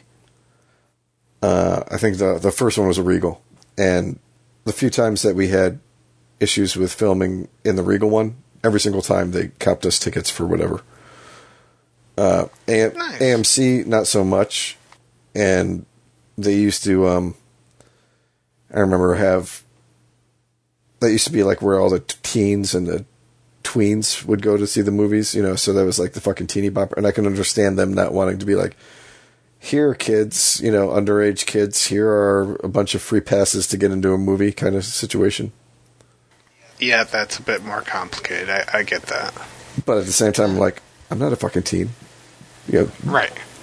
but uh it hasn't been that often you know maybe you know six eight times over the course of like the last i, I got out of the army in 2007 so the last 15 16 years Okay. I mean, it's happened to me once, my lifetime. I mean it also depends too on how much you complain like my wife is really good at like going up to, to people after some shit happens and guilting them into uh giving us stuff Dude, I thought there was a 50% chance we were going to get comped for paranormal activity because the outrage in the theater of how bad that movie was. I was like, there's so many people walking out just complaining, and you could. There was people going right up to like the booth or whatever, and like clearly complaining. I was like, eh, is this going to happen or not? Then you kind of watch people walk away dejected, but I just stood there people watching for a few just to see what the reaction was. was it the first one you're Uh, talking about Yeah, yeah, because my my experience is probably very different from everybody else's. I but like in the theater, I saw that they were on my honeymoon, and my wife and I loved it. And it was funny because we, we were in, we didn't go far. We went to Daytona, uh, Daytona Beach, and right on the um, the boardwalk there is a movie theater that's uh, basically vertical. Like it's a corner of one of like the hotel buildings, and it only has like one or two theaters per floor, but it goes up like s- seven or eight stories. And one of the Interesting. yeah, one of the interesting thing, you know, so you have to take elevators up, or excuse me, escalators up, and you know the way escalators work. You know, you can't go. Yeah. I mean, you can if you want to fight it, but you can't walk down the the, the up ones. Um, so, but the interesting thing was like the interior was all highly polished, like stainless steel. So it was almost like mirrors on all the walls. So I remember we went and saw Paranormal Activity, and it was a late night showing. And we get out, and I'm like, I gotta go to the bathroom, hon. I gotta go to the bathroom. So I go to the bathroom, and I come out, and my, I can't find my wife, and like there are all these reflections of me in the mirror by myself on this level of top level of the fucking theater, and like.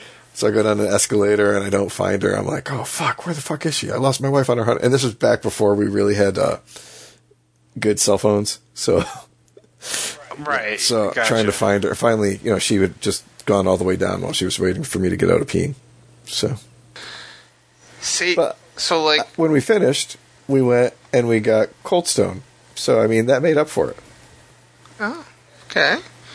I mean, for for me, my experience was we got chased by a guy in a pickup who accused us of throwing something out the window at his windshield. Uh, that was before the movie.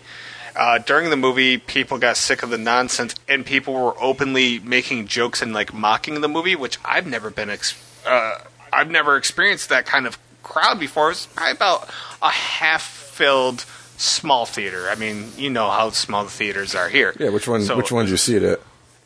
in Amsterdam? Okay, So it wasn't, uh, you know, probably say 50 to 100 people. But like the crowd is just like starting to feed off each other and people are like openly talking at, you know, the last 15 minutes, laughing, joking.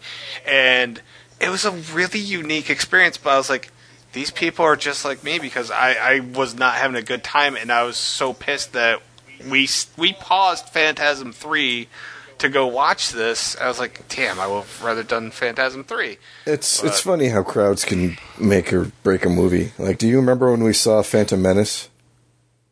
And it was packed opening night. There was no place. Like, I don't think more than two of us were able to get seats next to each other. And we made Kevin stand in line for like fucking twelve hours to hold our tickets. Poor Kevin. Ah, And but Yeah. but as shitty of a movie as that was, everybody came out of there like cheering and high fiving because it was the first Star Wars new thing that had been out in you know like fucking twenty years. And then you re- then you rewatch it when it comes out on VHS, and you're like, God, that was shitty. Precisely. Um, so I'll tell you, to get back to my question like 10 minutes ago, best movie bonus experience I ever had? I saw Rounders. Never saw a trailer. All I saw was Ed Norton was in it. I was like, yeah, give it a shot. That'd be a good one. Yeah. Like, you know, it was just one of those times where there wasn't anything big name playing, or if there was, I had already seen it. So it was like, well, we got we should watch something else. At the time, I didn't really, you know, I don't hate Matt Damon. I just think of Team America, so it's funny. But you know, I didn't hate him or anything. I didn't know like Turturro was in it or Malkovich. I, I just knew Ed Norton, so it was a phenomenal choice. Um, so, uh, anyway, I, if, if you don't mind, like I've watched a few movies, and I was going to just rip on them quickly. Is that okay? Daemon Targaryen. Ah. yeah, go ahead. Yeah. Um.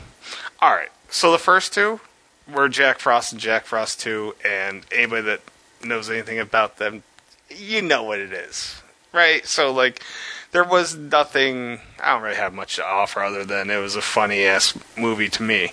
So, um, I don't really have much to add to that. But I will say, after that, I was like, I know I wrote about Don't Breathe after I saw in the theater.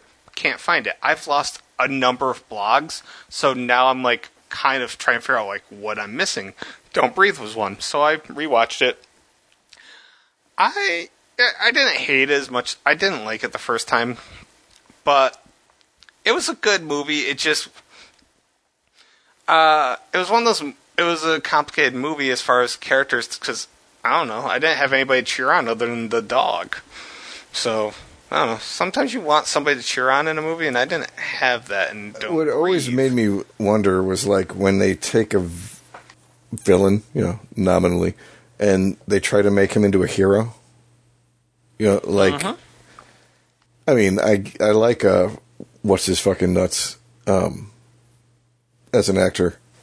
Stephen Lang. Yeah, I like him a lot. And I, you know, it's funny going back and watching older things that you didn't realize these people were in. You know, when you see them, like um, going back and watching the the comedy with uh, uh, James Woods and Matthew Fox or Michael J. Fox, the the Hard Way, where he Okay. Stephen Lang played the party crasher, the bad guy in that, or uh, going back and watching Tombstone and realizing that he was Ike Clanton.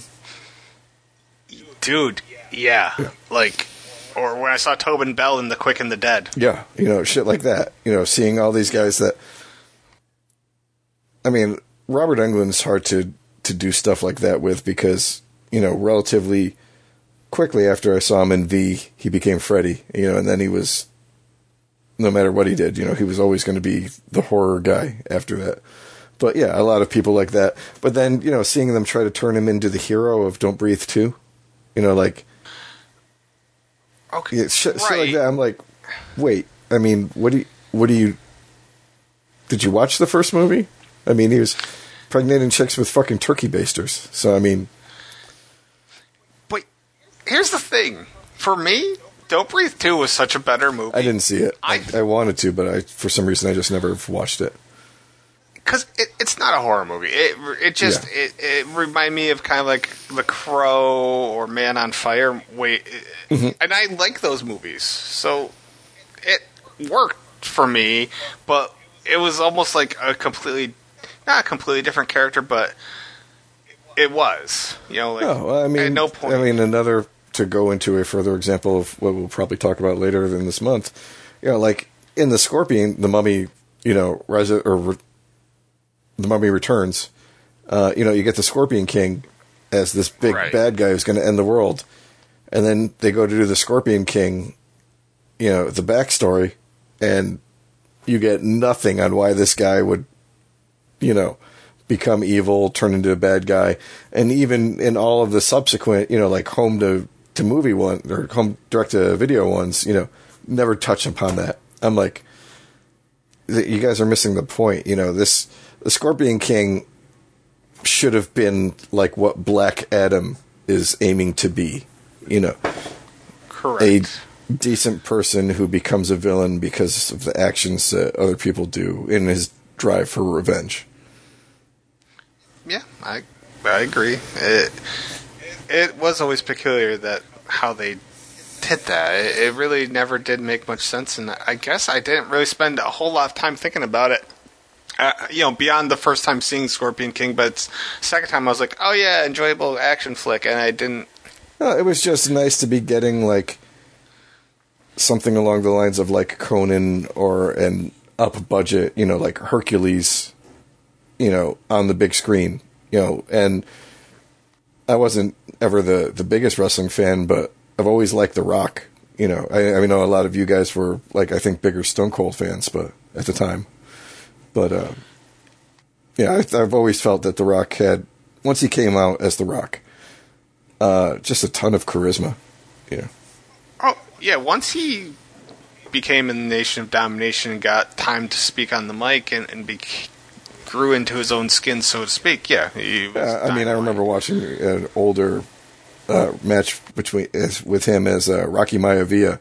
You know, um, I think he was fighting Ahmed Johnson. You know, and just Oh yeah, not good. yeah. not good.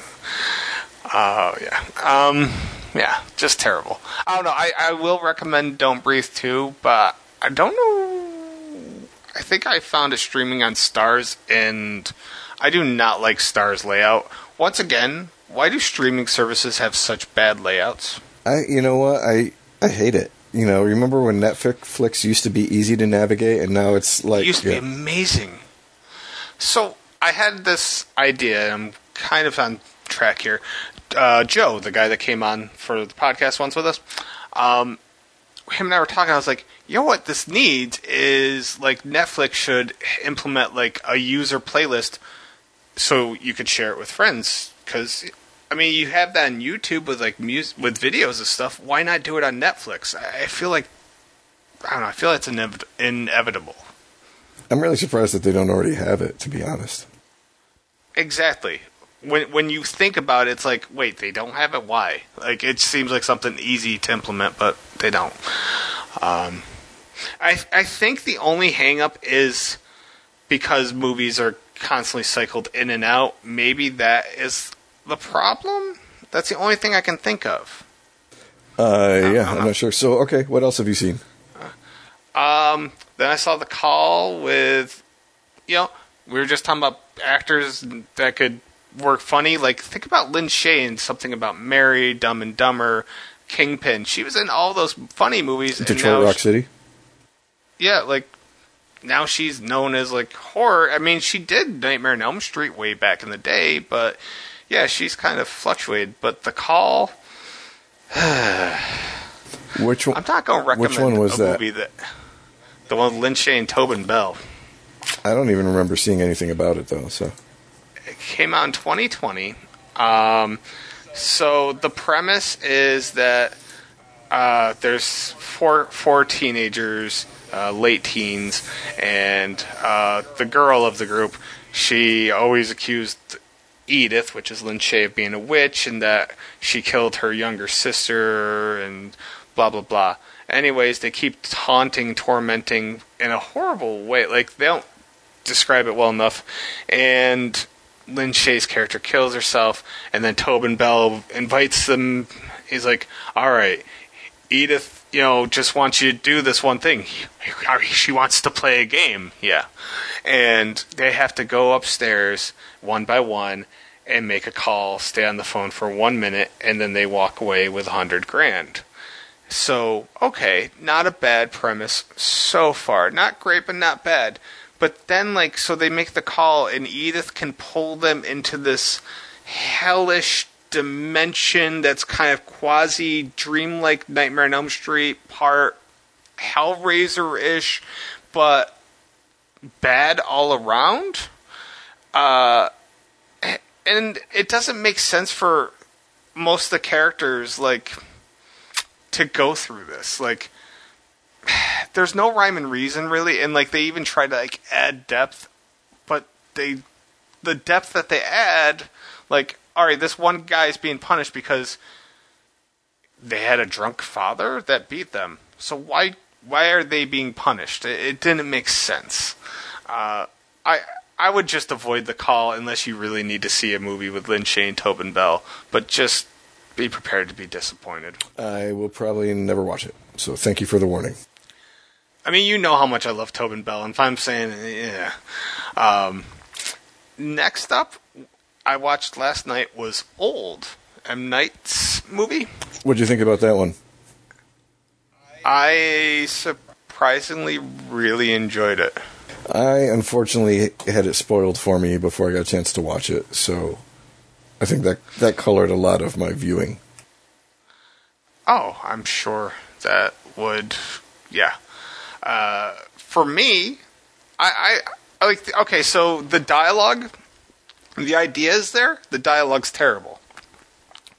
So it's a hit and miss thing. I actually like the twist. I the twist actually made sense. I'm like I prefer this twist to say the twist to the village, for example. The village had so much potential, and then yes, the twist was kind of just a, the Yeah. twists. I would say were kind of like a big letdown. It really was. So this twist, at least, I'm like, you know, it brings up the morality question, and I guess we're heading into spoiler territory of a movie that somebody listening this may actually watch, but spoiler alert. I, I do think it begs the question, though, like, I, I mean, these people are helping, you know, arguably millions of people curing a disease while sacrificing a, a select few people, and and I, it, it's an interesting morality question. I mean, So- I, I don't know. Like, think about this though. Like, what would happen if you say, "Hey, I know you've got a terminal disease. We want to study the results. We'll pay, you know, million dollars to your, volunteers, million dollars to right? your kids if you guys will be willing to volunteer to come and be in our experiment instead of just unwittingly, oh, sorry, we're going to kill your whole family, kind of shit." Bring, bring your kids. Yeah. Come on, it's okay. I think that's where the quote unquote horror lies. Versus, once again, if they had volunteers, it, but if they had volunteers, the movie wouldn't have been nearly as. Oh, I mean, it would have been a different movie. yeah, it just it wouldn't have it wouldn't have felt right. So it, I I think the best part of this though is that the the rapper in the film his rap name was mid-sized sedan. Yes, that was pretty awesome. I was like I don't know if M Night came up with that, but if he was the one that came up with it, kudos because that's one of the greatest rap names I've ever heard in my life. So, uh, I was, I, I don't know, all in all, like I was surprised how much I liked an M Night movie, but I find that it's the movies that are less hyped that I get more enjoyment out of. Like I really enjoyed Devil, I really enjoyed The Visit. I don't know. I felt the visit was pretty hyped though because it was like the first. They were like, "Oh, M Night's return," blah blah blah blah blah. Um, yeah, I mean, I I really enjoyed the ones. I don't I don't know. I like I, I really liked Unbreakable. Uh, I love Signs. Um, I liked Devil. I liked The Visit. You like Split? I'm guessing, right? I liked Split, but Not no, Glass, right? no. I don't know anybody that liked Glass, and that was so disappointing because Unbreakable and Split were both really awesome, and then Glass just missed the mark. It, yeah, I mean, there was so much potential there, and it just kind of dribbled down the leg at the very end. Mm. That's right. I, I've never seen Lady Lady in the Water Oh. Night. yeah, I, I actually really enjoyed Lady in the Water, and that was one where it was mostly negative publicity, and then I saw it, I'm like, I don't get why people are fucking shitting all over this. Yeah, I've actually avoided it all this time because of all the negativity, having never seen it. So, it's not a horror movie though; it's drama, right? It's, uh, I mean, there's scares, but I would put it more as like a fantasy movie. Okay, so it's not an October movie then. No, no, I mean, Okay. I, I hated the happening. I Oh God, guilty pleasure. I It's so bad. never saw After Earth. Me neither. I saw uh, Avatar: The Last Airbender, but I had never watched the show before, so I didn't have a comparison to when I actually saw it in the theater. But it wasn't good. You know, it was it was okay. Yeah. I never saw it. Um, I just heard a cat. Yeah, sorry, I didn't get to didn't get the mic fast enough. Um, I, I I enjoyed the Sixth Sense the first time I watched it, but that was all I ever needed to see it. I I never needed to go back and watch it a second time. And like my problem with that is it's a it's a plot. You know, you know it's not even a plot. It's a t- plot twist without like a movie to really surround it. You know, it's weird, but I actually find that movie better on replay. I, I hated it the first time, and I still don't like it. But like the second time I watch it, you know, now now that I was hundred percent sure of the twist, which I was fairly certain halfway through, but you know, you don't know until you know. Um, to go back and watch it, it was just it was a different experience. So I picked up on little things that I made, you know. Sometimes you're watching a movie and you're just like so focused on trying to figure out what this or that is that you're kind of missing like key elements, I guess. Um, I, like I, I did that with the usual suspects. I missed so many key elements. Well, I I try to immerse myself in movies when I watch them. I try not to analyze them. So I know that when I'm starting to analyze a movie while I'm watching it, it's not a good movie. Um, I think that's a fair. Like I, I, I really, I really try to to just be in it. You know, like I, I watched The Usual Suspects and I fucking loved it. You know, I, I don't care. You know, the fact that Kevin Spacey is a rapist. It's it's such a good movie that I will rewatch it. You know, now I don't do it all the time, but I fucking I just I love that movie. It's works so well for me. Same thing with Bryan Singer, Yeah. you know, being a fucking rapist. Um, but um, you know, like I watched it and I just sat there and enjoyed it and immersed myself in it. I the very next day, I'm like, "Mom, you got to watch this movie." And so I sit down with her, and she, like the whole time, she's like, "Who's who's? Oh, he's Keyser Soze. No, he's Keyser Soze. Oh, he's Keyser." Soze. I was like, "Can't you just fucking watch the movie and enjoy it?" And you know, so I mean, there there are people who can't do that. I mean, my I think the the last one that I remember seeing in the theater where I was doing that for was The Purge, the very first one, and I was Oh, I was like, you know, this had so much potential, but I'm like, why would they, you know, why would they do this? Why would they do this? Like, you just tried to fucking murder my family, and instead of retaliating, you're just gonna let them go. Are they, what are they, are they gonna fucking come back and do it again next year? Yeah, right.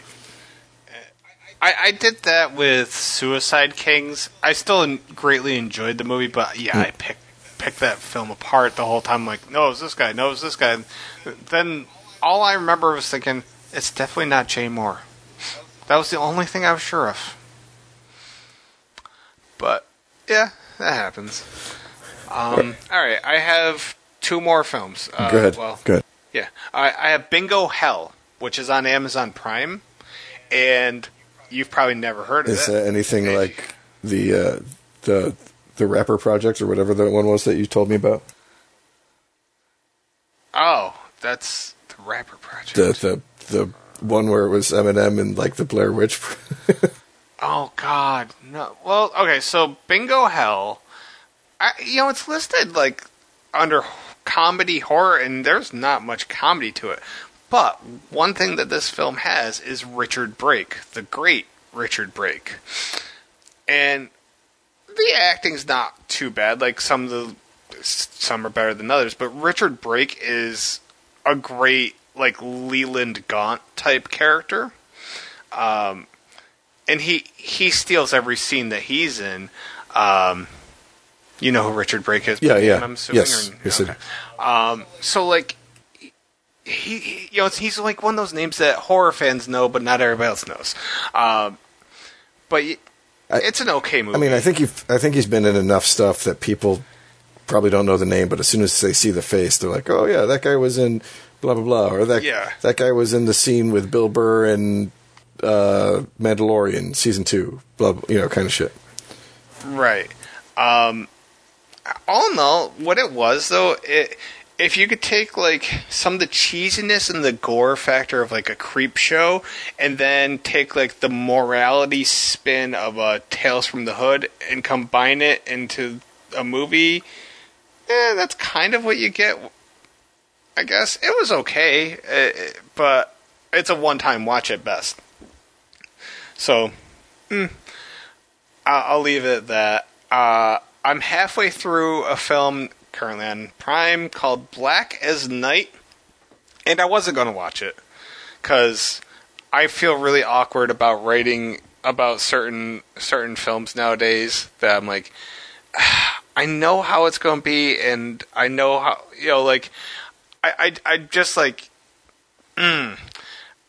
But then I saw Keith David. I was like, I have to watch a movie that has Keith David in it. Of course I do. So I haven't seen Keith David. I'm halfway through the damn thing. Um, it's like uh, this black teenage girl named Shauna. She and her gay Hispanic friend Pedro are going to fight vampires, basically. Um, there's some good stuff, and then there's some really, really, really bad dialogue. It is what it is. I, I'm kind of enjoying it though. There's some really decent acting uh, from a couple of the characters um, that's kind of keeping me going. Uh, it's it's just the dialogue at times is really really bad. Not not gonna lie. Uh, it I think it has like a four point something on IMDb, so it's not like it came highly recommended. But I just cannot say no to Keith David. Love the guy. Yeah, it has a four point three on IMDb. So that's going to finish, and then I don't know really where I'm going from there, but I found out that uh, there's like a bunch of Rob Zombie movies I don't have write ups of. So I'm going to force myself to sit through damn Lord of Salem again, and 31, which has Richard Brake, and Three from Hell, which has Richard Brake. So that's okay at least. But and then Monsters is apparently on Netflix, I believe. have fun with that one. Have you seen it or just heard My wife watched it. I have not heard a single glowing review about it. I haven't even At heard all. a positive review about it at all. Uh, yo, another one that I've heard nothing but really like disappointment so far is Hocus Pocus 2, and I've never seen the original. Uh, but it seems to be a hot topic the past couple days. Uh, I haven't heard anything good about the sequel, which I'm guessing is on Disney Plus. Uh, yeah, it's on Disney Plus. I have a very gay buddy who loves the original. You know, like he, he's actually dressed up as Bette Midler's character from it for Halloween before, and Fantastic. and he watched it, and you know, like he was posting as he was watching it. And he's like, "Oh, this is okay, this is okay," and then he got done, and he's like, "You know, this was not good. I don't know why they made it." I would say money grab, but did it go to theaters at all, or did it go directly to Disney? Plus? I think it went directly to Disney Plus, and I mean, I get why like Bette Midler and Kathy Najimy and Sarah Jessica Parker would want to make it because I mean they look like they're having fun, but you know hmm. I don't know why overall it was made now. You know when they've been trying to do one since you know like the first one flopped. it's it's weird what people like. There's demand for certain things that never get the quote unquote sequel or whatever, and then there's movies that get the sequel, and you're just like, what what is happening? It's very very weird. Um, I want to pose one question to you since you're a film guy. In Black as Night, in the very beginning, we get a homeless dude named Marvin. He gets eaten and turned into a vampire. And I thought to myself, I don't, I can't think of a single character named Marvin that has fared well in a film. That um, hmm. That's probably something I would have to do a little research on. But yeah, now I'm thinking, you know, like definitely, Pulp definitely nobody in Quentin Tarantino's movies is fucking making it out if their name's Marvin. Right. Like, I was thinking of Pulp Fiction and Reservoir Dogs, and I'm like, I can't think of any other, you know, aside from Marvin the Martian, which, by the way, on Vudu, Space Jam is listed as a horror movie. Um, what? I mean, I could see the re- the Space Jam 2 being a horror movie. Dude, it was like under the hor- like the horror sale. I'm like, why are you calling this horror? Just say it's a Halloween movie. I can, I can't even get behind Halloween, but I, I get it. It has monsters in it. Okay, you can call it a Halloween movie, but no, the word horror is there. I'm like, no. So weird, but yeah, that's what I've gotten to because I've had technical difficulties and everything. But uh, I to get through some other things. I have a ridiculous list, and so next week uh, I'll talk more about things that I actually saw that are good, as opposed to half the movies that I saw that I just talked about weren't that good. The the only thing that I've seen that I can remember recently, besides keeping up to date on all the shows I'm watching currently, is I finally sat down and forced myself to watch the last season of the Transformers uh, animes that Netflix put out over the last like two years. This one was the uh, Earthfall. I, I didn't even know that they did an anime. Yeah, well, I mean, it, they they call it Netflix anime, but it was Western Animation Division, and it was mostly um. I don't know. It it was interesting, you know, like 3D, but maybe kind of like rotoscoped over, or CG, but rotoscoped over. Oh, okay. Uh, I mean, it was again, it was one of those things though, where it's like, who wants to see their hero? You know, like who wants to see Optimus Prime, you know, be a dick, kind of shit. But the the last season, they ended up on Earth and they brought in the Beast Wars characters, which I had never watched growing up. That was like Me neither. so I, I was like, I don't understand why people are all in love with these guys, but it was it was decent.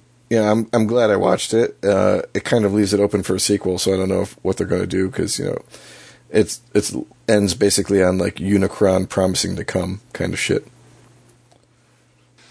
Interesting. As you're talking about Netflix, I'm sitting there thinking, I really, really want to watch the Resident Evil series, even though I know we're not going to see season two, so there's probably no point. But I still kind of want to see what they did with it. And actually, I have access to the newest Resident Evil movie. Did you hear anything good about that? I have heard nothing good about that. Gee, I can't. Actually, you know what? I, uh, this is. I, I am actually excited. I love watching bad movies when I'm doing my reviews because sometimes if a movie's just mediocre, I don't have anything to write about and I just get bored. At least if it's bad, I can start doing quotes. Uh, you know, like you can kind of have, have fun with it. A mediocre movie is actually the worst thing to watch for me. Yeah, nothing to say. Oh. Yeah, it really is. So All right. Well, now that we have talked over twice as long as the episode was, we will be back next week sometime for episode eight. Uh, I had fun with this one. I enjoyed the episode. Kent, have a good one. yeah, you too, man.